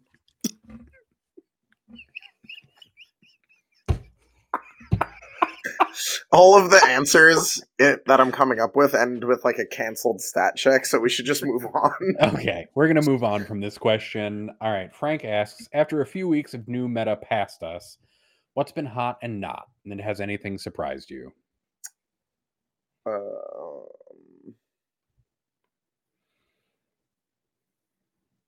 C S M really suck. Like, really suck. But that doesn't surprise me. I thought they'd like, be okay. They got and they kicked really in the nuts so hard by those nerfs. The, the way C S M is bad is definitely more than I expected. I also think Eldar is not that good. I think they're fine now. Yeah. Fair enough. I think I think I think they can do a bunch of fucked up stuff. I don't know that it translates to being enough. It's definitely not going to be the same, I don't think. But there's it's like a core Eldar group who are still going to win events. Yeah. Uh, Templar Talk. I don't know if you have this question up and ready, Jeremy. I'd love to hear your thoughts on Gladius versus... This is also from Frank. Gladius versus Righteous Crusaders, on which is the better singles build. Gladius can make the case for being the stronger list, but Crusaders could make the li- the case for the more forgiving and therefore easier build. Just interested in your thoughts. Would you prefer Gladius or would you prefer Righteous Crusaders? Gladius, Gladius every day of the week. Righteous Gladius is like big, I don't control my tournament energy. It's also very like I know this is worse, so I'm just accepting to play it because it's what I feel like doing. The list that the polls played this weekend was interesting, but also ran out of time. Both games I watched it by top of two. So hmm. I think that rolling Feel No Pains for those blobs might just take a little bit too much time. And then the there's a follow-up follow-up to this question from Doug, which is Ironstorm question mark. Ironstorm. Ironstorm instead of Gladius or Righteous Crusaders? I definitely prefer Gladius to Ironstorm, but teach their own. I like guns. Guns are good. I feel like in the shooting edition, the guns are better. But I don't know that I'd call it the shooting edition anymore. It's I don't think I would either. But hmm. guns are still really good. Yeah. That's a discussion for a little bit later. Maybe next episode we can talk about that. Yeah. Uh, Sam Lemon asks a question because we have so many questions. Uh, with Pirate Cup this weekend, a number of players will likely be playing in their first international teams event and against people of a different caliber to normal. What advice do you give to these newbies approaching approaching such a tournament? We had a lot of that. Godspeed. um, it's definitely like a conversation about expectation, right? Especially for like the uh, American players. Our country is uh, real powerful when you consolidate its power, but they're very spread thin over the whole of the United States. So a lot of our players on our roster are very used to being five and oh. Uh, and there are definitely people that got a uh, new and exciting experience of losing several games by quite a significant margin um, that they may or may not, you know, normally experience when they play games. So it was a, uh, like I said, Pyro is perfect for testing the new guys for a lot of reasons, but one of them is that you get to throw them directly into the fire and be like, well, let's see how you do, because you're, you know, Sean also was there and was just non-playing captain, so he just stood near them and no was like, interesting, and then would walk away. Um, so that's strong, rude, uh, choosing your dice results for you energy. Yeah, yeah. um, he's also picked up the uh. use of the term skill issue when someone rolls badly, which is terrible for all of us. No. Um, so well, I don't sure Quentin will ever forgive him for what he said to him and Nick. I mean, that was your fault. That was fine in a vacuum, and then you made it awful. Exactly. Um, um, yeah, I mean, most of it's just like, hey, man, like, you got to have a, you know, a conversation about expectations with the guys, right? Like, hey, this is a new thing. This is all national teams. Like, none of the people you play here, for the most part, will be, like, duds. There's not going to be, like, anyone that just has no idea what's going on. So, like, you know, play accordingly. Makes sense. Sam, or not Sam, John asks, since I'm on the next question now, now that the lists are live, any odd choices by teams? What's uh, up with that lone G S C list and that Drukhari list are the two follow-up questions. There were some lists that are just bad. Yeah. A lot of people were experimenting. Some things just aren't very good.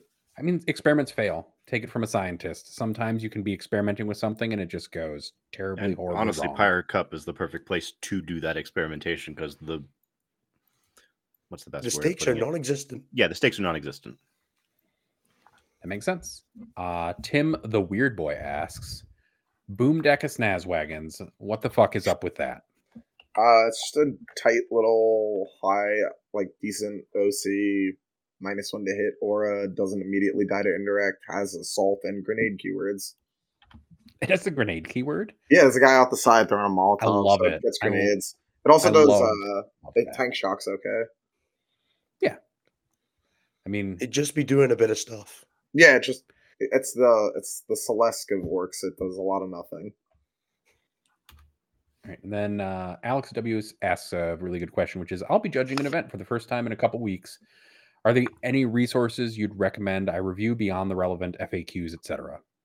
Anytime someone has a question, just message it to Curie. Not entirely true, but. I will help. Um, if you want to have a sit-down chat about this, message me. I think Alex has already slid into my D Ms. There's been a few people over the last couple of weeks that have. Uh, if you're looking to start running events and you want to know a little bit more, feel free to D M me. I try to respond to everyone that D Ms me about events.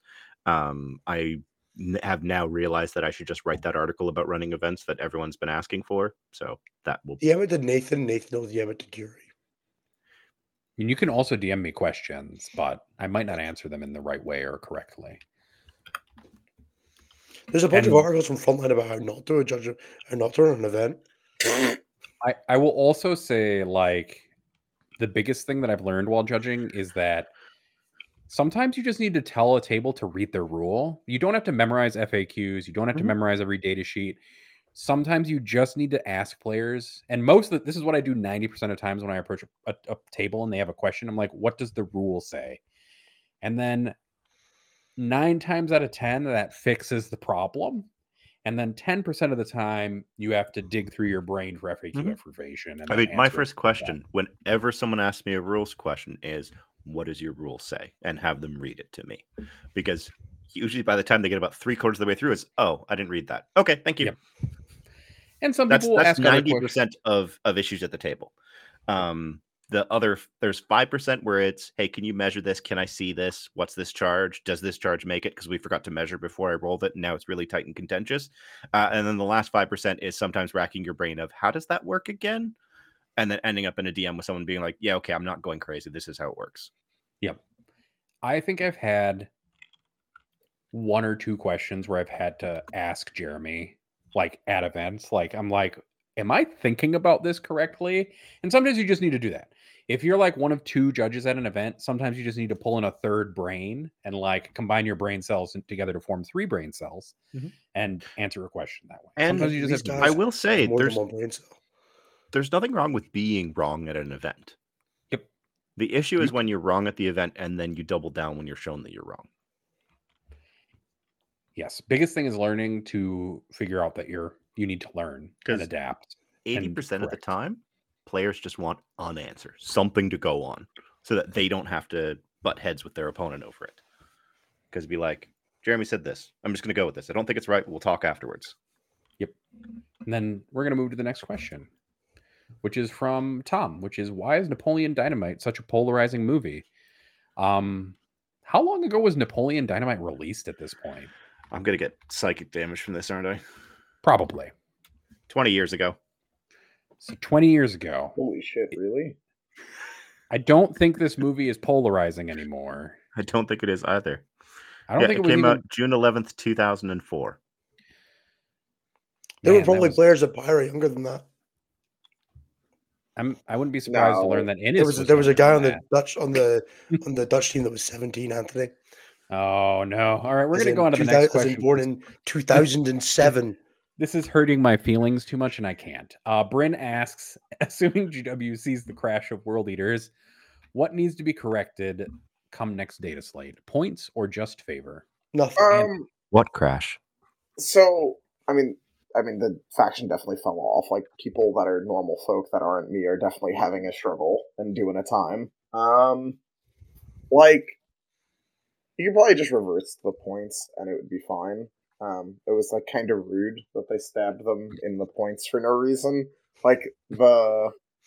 stabbed like, them in the points. Like, it just was so stupid. It was, like, all the changes. You're like, oh, okay, I see what you're doing. You fix most of the problems. Oh, by the way, fuck you, you lose eighty points. Like, why? What the fuck?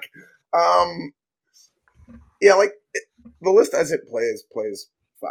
Like you, lit, like this is the problem with this is I, as the world leader player, will almost certainly never play Custodies. If I play against Custodies during this balance window, one of my pairings guys fucked up. So, but like I, as a person that's looking to go to play a singles event, like I would think. You know, world leaders are in a much worse spot, right? Um, I don't really know what you do to fix that. I think it's honestly not so much a world leaders problem as it is a Custodies existence problem. And that is what it is. Um, I think you kind of just accept that fate when you play something as skewed as world leaders, that you're going to have a matchup in there out there that fucking blows. Um, to the extent... to which it blows is definitely something that is more obnoxious than, like, armies that, like, melee skew armies that I've taken in the past. Um, I've definitely been, you know, a man with a bad matchup or two before, but this is, like, really egregious. Um, I don't know. There's not really a whole lot to really fix. Like, I think if you fixed world leaders in such a way that they could beat current custodians, they would just be fucked. So you probably shouldn't do that. Yeah. Um, I don't know how you make world leaders players stand behind walls when you sold them a line of fantasy that's run at your opponent. Yeah. Unlucky.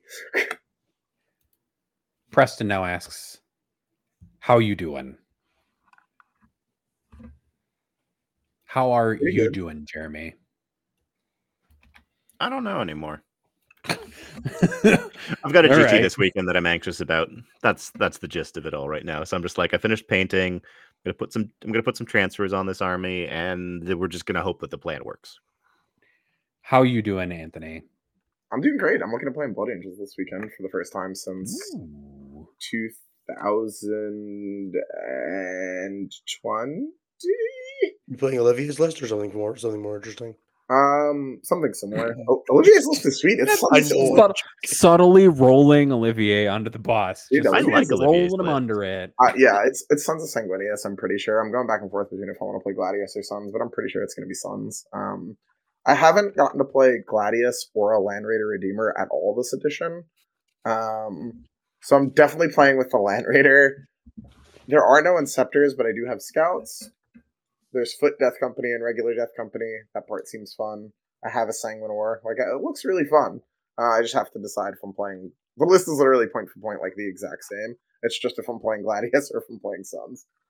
I, I, I keep looking at it, I'm like, I get why this is Sons, but I also think this would just be as fun in Gladius. I mean, the difference between the Death Company having forty and thirty attacks or twenty and fifteen is pretty significant. Yeah, I know. And strength also, ten advance versus and charge strength and advance eight. And charge.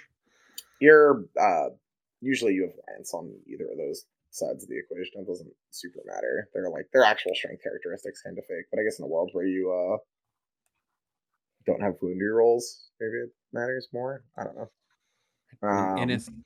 Oh, sorry. Keep going, Anthony. I thought you were done for some reason. No, I was just going to say, like, I don't... Uh, a bunch of these fucking... Like, these stupid ball predators having advance and shoot just, like, on the data sheet is real silly, so it makes me feel like I don't need Gladius, but... Well, it's also funny because it only works against infantry. Yeah, but I'm basically playing Blood Angels and not World Leaders because I'm worried about Custodies. Mm-hmm. I'm basically just here to hate fuck Custodies. Um... Reasonable. Yeah, the funny thing that we discovered is that if you go Dev Doctrine and Gladius, you still can only shoot infantry when you advance with the Ball yeah. Predator. Yeah, there's big oversight hours when it comes to that. Um, I got really excited yesterday because I thought you could put Dante and a Sanguinary Priest into a unit of Sanguinary Guard, and then read the rule again and was just fucking depressed. That unit was so cool for the ten minutes I thought it worked. Um, Why does that not work? Because it, you can add captain models that can join Assault Intercessors or whatever, uh... to Sanguinary Guard, not anything. Hmm. So you can't put it. You can't put a Sanguinary Priest with a jump pack into Sanguinary Guard at all. Um, hmm. Dante being there or not does not matter. If you could, that unit would be very strong. Um, but yeah. And then Innes, how you doing? Dude, my voice hurts so much, and I'm just not giving it any break because I can't, uh, which sucks. Um, fuck them. Yeah, a little bit. Um, no, I'm having a good time. I'm enjoying playing Warhammer Bunch. I've got so many cool lists I want to try that As I didn't get that I didn't get to because I was playing Necrons a bunch. So you know, um, we're gonna we're looking forward to stuff. It's gonna the be next good. Having a good time. The next question is from Jake B, which is, why won't Games Workshop let big bugs be barbarous and beefy beasts? I bemoan being bound to baby boops and benign bops. That was amazing. That True. was well done. I can read questions. It's a skill. I won't lie. Um, I don't think Games Workshop likes monsters like at all. Look, the, the that's... Well, specific just... monsters. They like specific monsters a lot. Like the Avatar and the Incarn, they like those a lot. Exocrons and Maliceptors like, are pretty good. I would like it so much if the average Tyranid monster was a little bit better in combat than a Tyranid warrior from last edition. But, you know, we just don't get to live in that world, so... I just want tank-shocking monsters. Is that too much to play ask? Play Crusher, bro. I know, but I don't want to play Crusher. Nobody does. Exactly. Uh, McWhirp asks a second question, which is, why do sisters seem to go down in play rate and up in win rate every week? Where are all the bandwagoners? That army is too hard to hobby to bandwagon. That army is too goddamn expensive. That army is boring and it's played by nerds. Ow. Jeremy, are you saying you're not a nerd? No, but I feel seen. In a bad way. The boring uh, side that I take. Oh, I see. I mean, I will I will be honest. I think thirty Arcoflagellants is like the most boring thing to play into, because you're like, okay, we're gonna see if you can roll four up feel no pains into my damage three guns for a while, I guess. Still better. I really enjoy Custodies. Sorry, Anthony, go for it. I just said still better than Custodies. I really enjoy when I play against the sisters player and we're like even-ish on time for like the first turn and a half, and then turn two hits, they charge with twenty Arcoflagellant, and I'm thirty-five minutes ahead. It's yeah. the best. Yeah, that happens when you don't pre-count dice. It happens when you do pre-count dice. I have to help my opponent. Like, I get bored watching them. I go and pull out their sixes for them because I get bored otherwise. I had clock issues with that army, but okay. I think I just missed the boat. I think I was just not looking at being army diverse at the right time when sisters were cool, and now they're real lame. Yeah, they'll have a book in a few months. Maybe they'll be cool then. Maybe. That's true. I think it's the same thing. Is... I'm, Maybe I'm they'll get an Uppy Downy detachment. Oh, stop. Why? Please don't. No yeah. more Uppy Downy. Yeah. Stop it. I am willing to be sold no. on sisters, Custodies, and demons for my next army. Any of those can work. Demons are not demons aren't selling you, bro. That's not happening. Not, not yet. Book. I I love the way that the sisters models look, and can never get myself to want to paint them because the, it looks like an army that would take forever to paint well. It's a slog. I'm usually pretty quick at painting up armies, and this sisters army is going to take me months to finish. Yep. All right, the next question is from Dan F, who asks, Innes, what is the trigger phrase to make Ben and Brian throw against England? I heard they could use the help. We're saving it for W G C. Okay. Uh, Dave J. Mac asks, did Custodies get so hot post-late the dashboard combusted? No, the dashboard's there, but Cliff may have combusted from happiness. Um, Raising. The last question from no, I'm not going to fix it, is Chris. Given the rise of the Dark Angel Stormraven lists, what would you say are their worst matchups, things to be careful of? Dude, D-Cannons suck so much to play into with that army. Yep. Um, Thousand Sons is funny. Guard is miserable a decent amount of the time if they're playing Creed, which some people aren't for some reason, but they really should be. Um, T-Sons is not that bad. Um, and then, Anthony, we have a question just for you between threads, so I don't know why I'm asking it, but Paul asks, "'Twas hog at first crank. Um, what is Anthony's dream play style for Emperor's Children tenth edition Codex? I um, want to believe. Emperor's Children are like my soft, sweet baby angels. They're the only army I tolerate guns in. Um, besides Harley's. Um, so some like advanced shoot noise blaster nonsense would be, um, just give me the ninth book back. Their ninth book was fucking sick. I'd play that again. Throw an Armor of Contempt in there as a strat and call it a day. All right. And now we're moving into this week's questions. Oh man. Could you imagine how fucked up Emperor's Children would be if their like army ability was ignore mods? I would love it. That would be great. I love it. The Horus, the Horus Heresy Cacophony are such beautiful models and would make oh. such great forty K noise marines. They're, they're so sick. I mean, just get us those in plastic. Done. Yep. All right. Now, this is a question that I also have, which is from Sam, and is, what is Choco Dice, and how does one play this game? Uh, Go and watch the Liar's Dice scene in parts of the Caribbean. It's a long-form multiplayer version of that. Yep. Yep. I like it. Maybe we'll find a link and put it in the show notes or something. No, they should have to do their homework. Okay. Or come okay, to a team says... tournament that we're at, and we'll teach you. There you go. Jeremy doesn't have a question. We talked about this weekend, didn't we? Because we played it for a uh, table for room choice. It was important. Yeah. I was going to say, I was worried that we hadn't played it at any point, but we did. My favorite is the between comment from Jeremy, which is just, oh no. It's, uh, oh no, because he posted it in the wrong place. Yeah. And then Ethan asks, uh, how does Anthony feel about single-handedly causing world eaters to never get buffs again? L M A L M F A O. Uh, look, I would love to live in a world where my army that is already pretty good got better, but I don't, I guess we don't live there. I am hoping that my lack of participation in singles means that the Games Workshop Eye of Sauron goes somewhere else for a little while. Um, We're all going to be in Josh's D Ms, just reminding him every week. Why would you do that? Leave Josh alone. Don't message Josh anything. The next no, Josh, Josh is, from... is too occupied telling us that they're keeping an eye on Necrons as he crushes event after event with eighteen wraiths. Crushes his boss specifically or whatever. That shit was round one. That was the funniest pairing. Yeah. Uh, uh, for anyone out of context, Brewhammer was this weekend. A bunch of G W M plays was were in attendance, including uh, Josh and Stu from the Warhammer forty K studio. Uh, and Josh played Stu round one and beat him one hundred to fifteen. Uh, Stu scoring five points in a game is real unlucky. Stu then unlucky. went on to win his next two games. But they weren't against Necrons. I don't remember. I don't know. We're not tracking it that closely. Uh, Tim the Weird Boy asks, no, seriously, W T F is up with the Snaz Wagons. We answered this question. It's because it has a bunch of keywords and is reasonable at doing random things. Yeah, much like Gaunt's Ghost, it grows keywords when you look away and look back. Man, I, I've played with Gaunt's Ghost a few times, and I just stopped doing most of their guns because it's like, I don't know, man, there are like fifty profiles in here. I'm just going to roll the auto cannon and the sniper rifle. Carbine profiles for some goddamn reason. That's yeah. why you roll the auto cannon and the sniper rifle, and then you stop. People discovering the damage on that sniper rifle is my favorite bit. I have fired it at multiple uh, technomancers just for the, the the funnies of it, and it does just occasionally pop a technomancer for funsies. I was popping biologists uh, putrefiers out of out of uh, armies.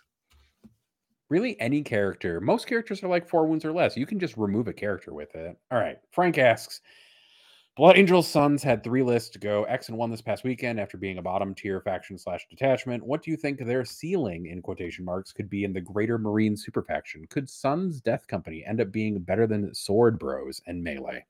Uh, to answer that second part just really fast, no. Um, but... to the rest of that, Blood Angels are just good. Uh, like, they're unique.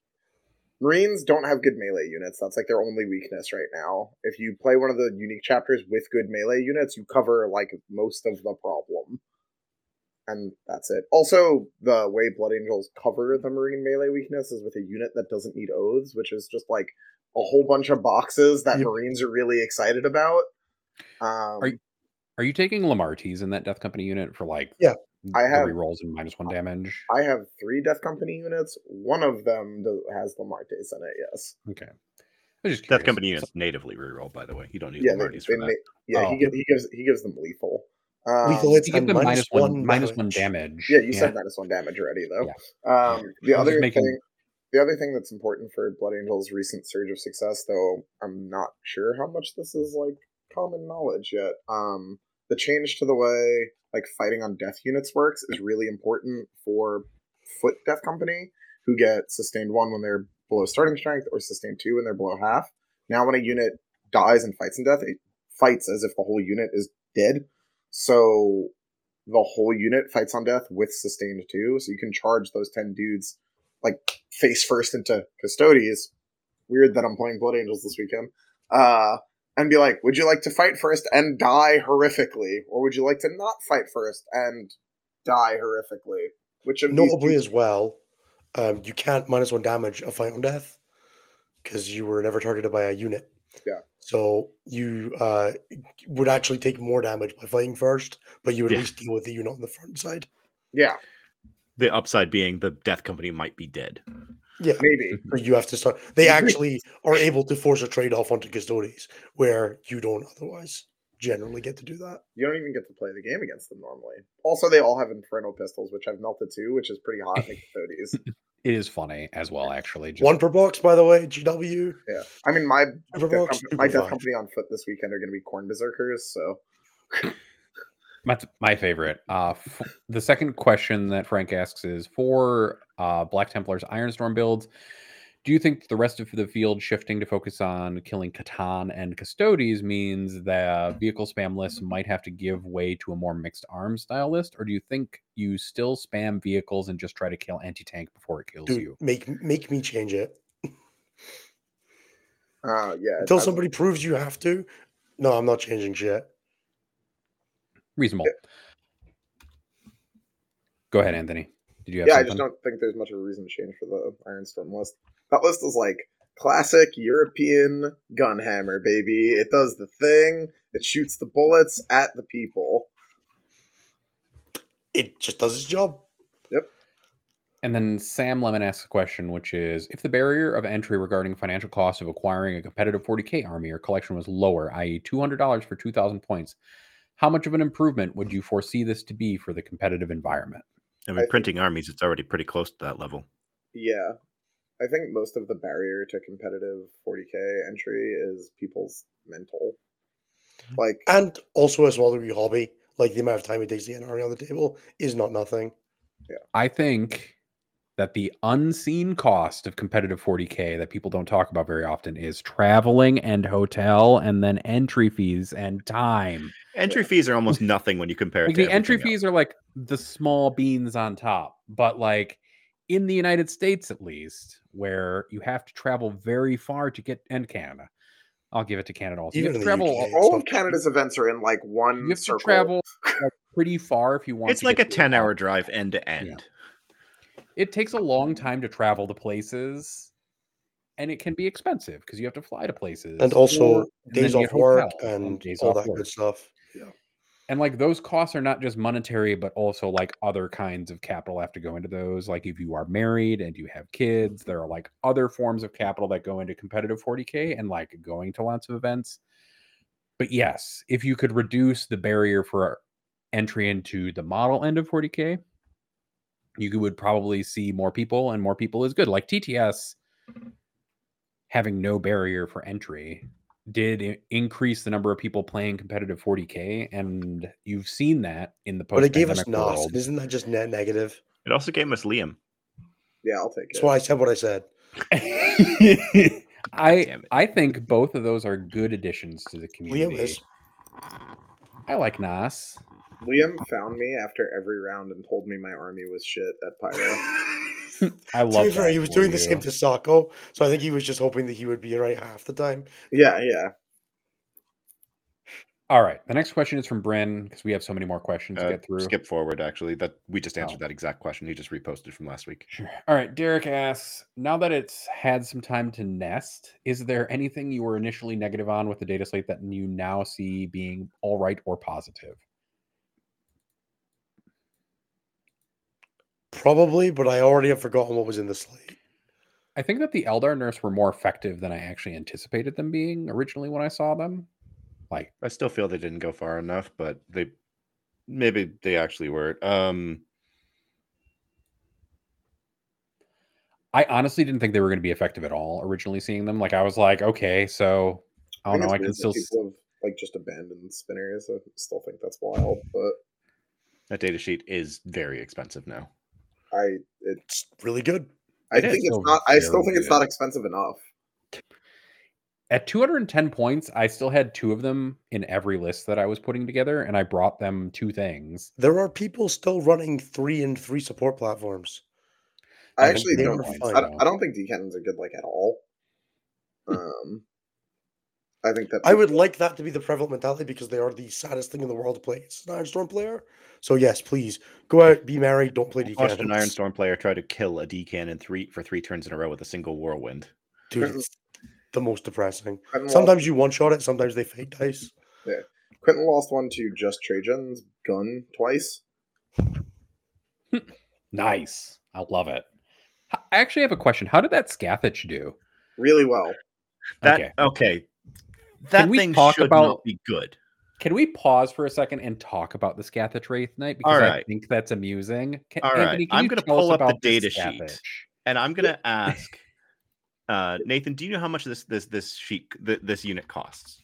like four hundred seventy-five points or something. So like I'm that. gonna I'm gonna list off what it has on its data it, sheet. For what it's worth, this unit would be bad in literally every army. It's only good because of the Wayleaper and Fire and Fade. Yes, yeah, for sure. So in standard loadout, you take two Inferno Lances. They're each melt to two, four shots, hit on three, strength twelve, A P four, D six damage, twenty-four inch range. So twelve inches to get melta. Um, there's two of them, so you can split. You know, fill out the other reroll. Uh, Deadly D six, Deep Strike, uh, and then Agile, so it can move over things that are four inches or shorter without penalty. Uh, and then the Webway Shunt uh, generator is that once per battle at the end of your opponent's turn, uh, if it's not within engagement range, you can pop it up and put it into strat reserves, which then means you can then Deep Strike it anywhere on the table in your turn. You can also do this turn one if you want to. Not saying it's necessarily a good idea, good thing to do. It is uh, eighteen wounds with a two-up save and T twelve. What's its movement characteristic? Moves ten inches. Okay. Um, and it yeah. is four hundred ninety points. four hundred ninety, okay. It yeah, I can is, see why that would be good with Fire and Fade. It's hilarious with Fire and Fade. Oh, and it has Towering, which is yeah. the biggest part of this, because on almost every board that you end up playing on, there is a middle ruin that you can tow into and then Fire and Fade out of. And there just ruin people's days with it. Is yeah. that the gist, Anthony? That's basically the idea. Like, it shoots good enough. It, you know, can be swinging on if it kills something or not. Um, I think it's really good. I think it requires a really specific type of pilot for it to mm-hmm. be good. Um, I think if the list is not played, like, fairly aggressively, if you're not comfortable with losing a lot of your assets over the game to score and do things, then it's a lot less interesting. Yeah. Um, uh, so uh, Jonathan Betteridge, one of the sixteen for Team Canada, took it to A G T out in Halifax, I think Halifax this weekend, forty odd people, uh, and went undefeated with the with the SCADAC. So, and then obviously Quentin Johnson also took it for Team U S A at Pyra. All right, now we're going to move on. Alex E asked a question. Going to an eight-man teams event, my first team teams event this weekend. What do y'all think, think guards' best matchups are, worst matchups? I've got my opinions, but wanted to see what more experienced players had to say. I've played guard for a while, but mostly just R T Ts. Edit, I've tried to join the military. Does that mean I'm minus ten points in every game? No, you're extra battle ready because you put your charge in the military. That's how that works. You get parade ready instead of battle ready. Mm-hmm. So, what, what are, are guards' good and bad, good and bad matchups? I don't think guard has like a direct, like just like this matchup is bad, except like maybe Vanguard Marines. Um, G S E is Vanguard Marines. Well. No, Vanguard Marines is will beat the shit out of guard. That like doesn't. You don't even have to be great at Vanguard to win that matchup. Um.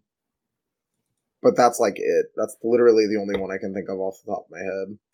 Necrons can be a little sketchy for some builds, like depending how far you go into. Um, like the like Canoptic Court is not great for guard generally. But, um, Hypercrypt is pretty doable. Um, Satans in general, I think, kind of yeah. suck for guard because they rely on a lot of D six damage or like three damage. That then you know sometimes you shoot your entire army into a Void Dragon and do two wounds. Yeah.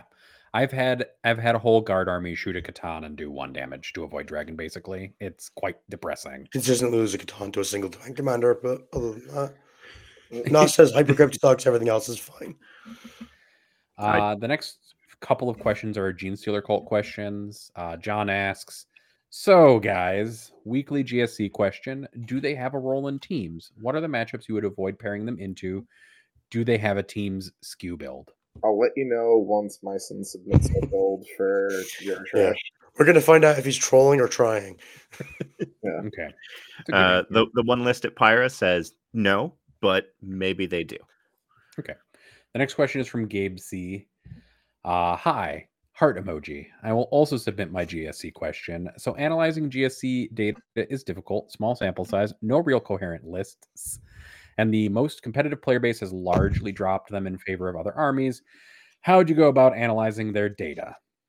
Jeremy, be more careful with where you crop the questions next. That's not me. That's that's YouTube doing that automatically because I hit the character so, limit. I'm not paying attention. The answer to that question is you have to do it carefully because the small sample size does lead to misinterpretation of the data. When you're dealing with factions with smaller meta representation, you just have to be wary of the fact that when you're looking at that data, you are looking at a small sample size. So make sure to like couch all of the assumptions you make in that. Um, that's just from a data analytics perspective. There should be enough data at this point from G S C that you can probably get like at least a reasonable picture of how they're doing into various things, but you should just grain of salt it. Question well, according, two is, according to this, it's pretty ass. Yeah. And then, so question two is, I want to follow in your guys' footsteps and grab me one of those golden tickaroos. I'm going to have a limited amount of G Ts I can attend this year, so I want to make them count. What's your best advice for me? I have kiddo number three coming any day now, so time will be a bit limited, LOL, but I play when I can via T T S. Get a coach. Both of those work. You want to yeah. each repeat your answer one at a time? Ennis, what was your advice? Move, move to Canada. And then I said, get a coach. Both are very good uh, things. Um, we're still trying to grasp it, but yeah, um, I'm come to a Canadian event is what I'm going to say. Uh, the so event this weekend tickets. Has eighty people and three tickets. All Is Dust, which is in three weeks, has sixty people and four tickets. Barry Bash, which is not this weekend upcoming, but the weekend afterwards, has two or three tickets and is eighty people. Um, Canhammer Team Tournament, which is sold out, so I can't really tell you to come there, uh, has eight tickets up for grabs to the winning team. As a general, like, additional side, um, late later season events are much easier to get tickets at usually because um, people, that, a lot of people that are more invested in the scene will already have them. So if you do sort of like, I would say like that post W T C season is probably the easiest time to find a ticket. It's obviously very late in the day in terms of like planning and organization, but it's also the most reliable time to get it because all the W T C players have stopped playing a bit because they're burnt out. Like most of them, not all of them, obviously. Um, you uh, most people who like really were trying harding singles have already got their tickets. Like you just kind of get into that like lull bit of the meta where you're just a little bit more likely to be able to catch, you know, catch it at the right time. And that, yeah, that's really all. Perfect example of that. Capital City Bloodbath this year gave out, I believe it was three or four tickets, uh, and the last ticket went to the player person who placed fourteenth. Dang, there you go. Uh, Ben has the next question, which is a food-related question, of course, which is what monsters or creatures would be the best for making food of out, at, out of in the forty K universe? Pulled Kroot barbecue sandwiches sound like they could be a hit. That's a sentient being, Ben. Jesus, I'm on board. Fuck Kroot. There's, everybody there's also a, everybody knows that the humble guardsman is the best food in the forty-first millennium. And the full of corpse starch. I was going to say the grox. There's already a monster that apparently tastes just like cow, and it's the grox. Just eat that, guys. Just eat Do that. Cows still exist in the forty-first millennium? No, they're all grox, which are like half reptilian. So how do we creatures. know that they taste like cow? It says in the lore. Look, I don't write the books for Black Library. They just do the thing and you though accept I, it. Though I bet you could. You bet bet you could. Um, all right. The next one is... Oh, that's not a question. Nick K asks, what do you think of Galanka's Tyranid list? I don't know what Galanka's Tyranid list is or who Galanka is. It's the sixty Gargoyles Swarm list that has the... Um, like the six monster core, the triple X green, double malice after Tyranna, Tyranna, Tyranifex. It it's fine. It, Dude, it we does don't even need to answer this question. The list did really well at Pyra. Go listen to him talk. Go read him talking about it in the Patreon Discord. He yep. gave us like a dissertation on that. Or you could also read Pumbaa's two thousand word essay on Death Guard and teams while you're there, which was super enlightening. There you go. The next question is also from Nick K, which is related to the above question. Is there any hope for Nids and singles? I mean, Nids can kill Custodes. Um, Slates in three months. Slates in two months. Yeah. All right, and then Luke has the next question, which is: has Anthony more recently watched Napoleon Dynamite or played Blood Angels? And one of the before we before you answer this question, Anthony, the first time I ever talked to Anthony was in the Art of War Discord, where his name tag was a Narian and he was super hype about Blood Angels. Yeah. That was the first time I ever interacted with Anthony without knowing him at all. And it was way funny to watch him go from back when he was fun. the guy in Blood Angels chat talking That's about right. Blood Angels to Team U S A member. Vice captain. yeah. yeah. I remember him German, talking about German really shitty Blood Angel lists. Dude, my Blood Angel lists were good. Fuck you. I was...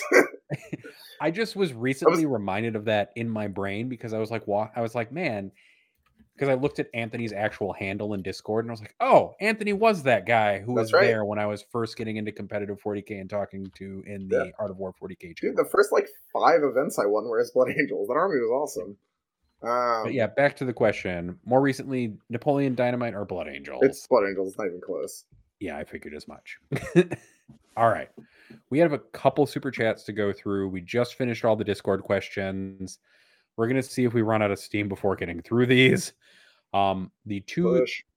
super chats are... Where did that come from? That's not a super chat. We're going to do super chats first, which is... Well, Magnus did nothing wrong, which is, what do you think of the Death Company, Dread, Shenanigans, and Sons detachments? I think people get really excited about wacky units when they think they work in weird ways, and you should just take good units instead. But it is a cool, fun, wacky interaction. And if you want to do well in R T D, it's a great, it's a great thing to try. Uh, and, then, and frankly, uh, it's not like it's expensive. Like, if you want to put it in as your fun, as a fun flex, it's not going to kill your list. That's fair. And the, the other super chat is from that one guy, Uh, which is some Let's money for what you all do. Let's go G S C Codex sometime. Thank you. Thanks, Joe. Super chat. All right, I'm going to unstar these now. Jeremy, take us to the top, which is from Peyton Celestine. Anthony, your thoughts on the new World Eater shooting meta with re-rolling hits Lord of Skulls near Ankron. I actually did this at an R T T and made a Custodius player very depressed when the Lord of Skulls rerolled all hits on his guns. Yeah, I mean, it's funny. Uh, it mm-hmm. not working on turn one is sad. True. Um, but, you know, uh, I don't know, man. Take the murder train if you want, dude. It's not... It's a it's cool not, model. It I... looks great. I brought one primed to an R T T, and the Custodius player who I was playing against, who normally plays World Eaters, was like, can I just buy that from you? And bought the Lord of Skulls that I had with me from me at the R T T. Hell yeah. I was like, yes, that's fine. I don't, I borrowed your World Eaters army strangely enough to do ringer list stuff, and now I'm just playing against you. So, yes, you can have it. I don't care. Uh, Celestine has another question, which is also, why are card players incapable of getting a good win percentage with good rules? It happened in ninth, and it's happening again in tenth. They're sandbagging, so the army will be fine for W T C. Yeah. Maybe. My local... Uh, Grant asks, my local guard players are actively upset about the S-tier designation to the point they are actively taking bad lists. That's not a question, but is a comment about guard society in general. And... that is the sandbagging that was just talked about. Did you just eliminate a bunch of questions? Because I'm like looking at them and they like a bunch went away. um, the next thing was at Ben McJurek. Why did you choose not to run Draxus in your list? I figured we'd star this one though, because Anthony might be able to answer. Why was Kyria Draxus not in uh, Ben McJurek's list? Because the agents were in our Space Marine list. There you go. Next question's from Friendman. In all caps, do you guys have any opinions on Chaos Demons? Thinking about starting an army, but haven't played this game for like twenty years. I am one, before we get too f- far into this, I'm very impressed that you're watching our show. If you haven't played this game for like twenty years, that's awesome. Thank you for watching our show. But um, also demons. Uh, they're not the army I would start with. They're not an army I would put much hope or faith in. I mean, they might be good eventually. They were good last edition at the end. De- yeah, demons are a very interesting army in the sense that they make you... They're very good at playing one specific type of play pattern, and there's not a lot of armies that do the game like they do. Um, so if it's the kind of thing you enjoy, which is setting up like big charges from reserve without a ton of reliability, but you know, with big like you know sparkler effects when they go off, they can be quite rewarding for that. Um, they have a lot of cool big monsters that you can paint, a bunch of different, like, when you're first getting into the game as well, or getting back into the game, Chaos Demons do this cool thing where there's four very different sort of, like, micro armies there. So if you find that you enjoy painting and playing with one different style, then you can kind of expand that into other ones, and you get a lot out of your, like, you can do a lot of different things while playing Demons, while still maintaining, like, a cohesive and usable collection together. So for that reason, they're not a terrible idea as a starter army. And if you branch out future into, like, playing other Chaos armies, for the time being, you can use Demons with them. So there's a decent bit of, like, back and forth there where Demons can be quite fun for that. If they if they appeal to you on the model side of things, and you're not too worried about competitive viability, give them a shot. They're not that bad.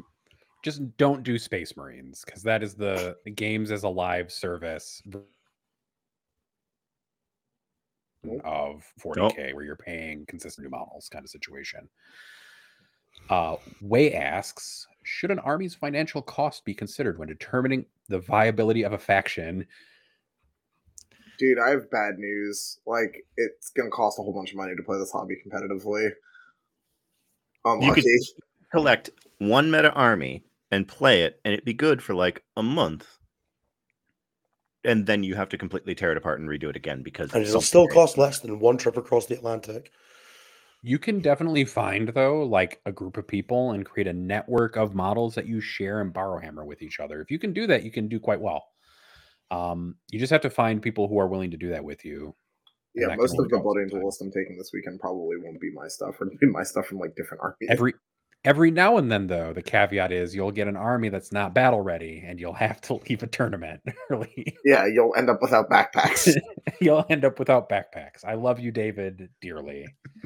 Um, Alex Taussey has a question, which is, hope the plan works or hope the planes work? And I'm pretty sure this is directed at Jeremy. Yeah, he posted that right after I said, I hope I have a plan and I hope a plan works. I don't know. They, they're cool models, and they're, and they, and they're Raven Wing. So I've been I get to told I'm not allowed to play planes at Alpine Euro Trash. Yep. That was me. You can say I it have, on there. I, I have Riley from our, from Team Canada just saying, please stop. I don't want to deal with this. It's like, I don't care. I wanted to have fun at a G T. Just bring a shit, bring it, bring a really stupid list. Sorry, for I'm going to bring in a stress. And then the next question is also from Alex Taussey, which is, Innis, what is the Death Company Dread interaction? It just gets more attacks, man. It's not that cool. It just, it, when, whenever the Death Company gets fought, it gets to fight back. So you can charge something, not kill it, get or pile into something else, get punched by that thing, punch it back, pile into something else. It requires your opponent to be incredibly stupid, really close together, or both. Um, but it, you can theoretically kill an entire army in, in a turn if your opponent's terrible. And then the last question. Uh, it also, he... I think the strat for six inch consolidation works on the Dread, which gives it a little more reach in Sons of Sanguinius. And then the last question. That's is, what I was looking for. Probably Coco. How do you feel about Tau for singles? Maybe it's just my smooth brain, but they don't spark joy when I look at current possible pairings. They're uh, aggressively fine. We didn't take them because Ganyo got a single-digit number twice in practice, and we were like, if Ganyo can't make this work, then maybe not right now. Rip- Riptides yeah. are pretty cool, and Plasma Crisis make you a little less vulnerable to bleeding. Bring it down. They're fine. They're middle of the pack, and that's it's okay for an army to be middle of the pack. Yeah, some yeah, players like, with good skill good. will do really well. Some players who pretend to be really good with good data sheets do really well with them. I think the one thing to consider is that they also have a codex and new models coming soon-ish. I can't wait until old time players have to learn the, yeah. mind, the fight phases they play crew armies. Dude, I hope only the crew detachment is viable. I don't even care if it's O P. That will make me so amused at how upset some some weeb Tau is now anime battlesuit people. Yeah. Look, I'm here for it. And that is the last question. I'm not doing any more questions. Y'all are out of questions for this evening because we're about to hit two hours and I've had enough. No, get out of here, Taussey. No questions. Banned. um, yeah, you're you're banned from asking questions for the la- for the rest of this episode. You can ask them next week. Um, thank you everybody for watching this for all cast member episode of Stat Check. This has been episode eighty of Stat Check, competitively metastabilized. Damn it, Taussey. Um, I've been Nathan. The rest of my host, co-hosts have been Jeremy, Innis, and Anthony. go check the show notes for all of the plugs, or go back to the one hour mark and listen to Jeremy do the plugs if you really like listening to people do the plugs, because I'm not going to do them again and I don't feel like it. And you can't make me. No. I hope you all have a wonderful like gravel next week. I hope you all have a wonderful week. We will see you next Tuesday on the same YouTube channel at this same time. Bye-bye. For more shows like this, check out the Goonhammer Media Network. More info at media dot goonhammer dot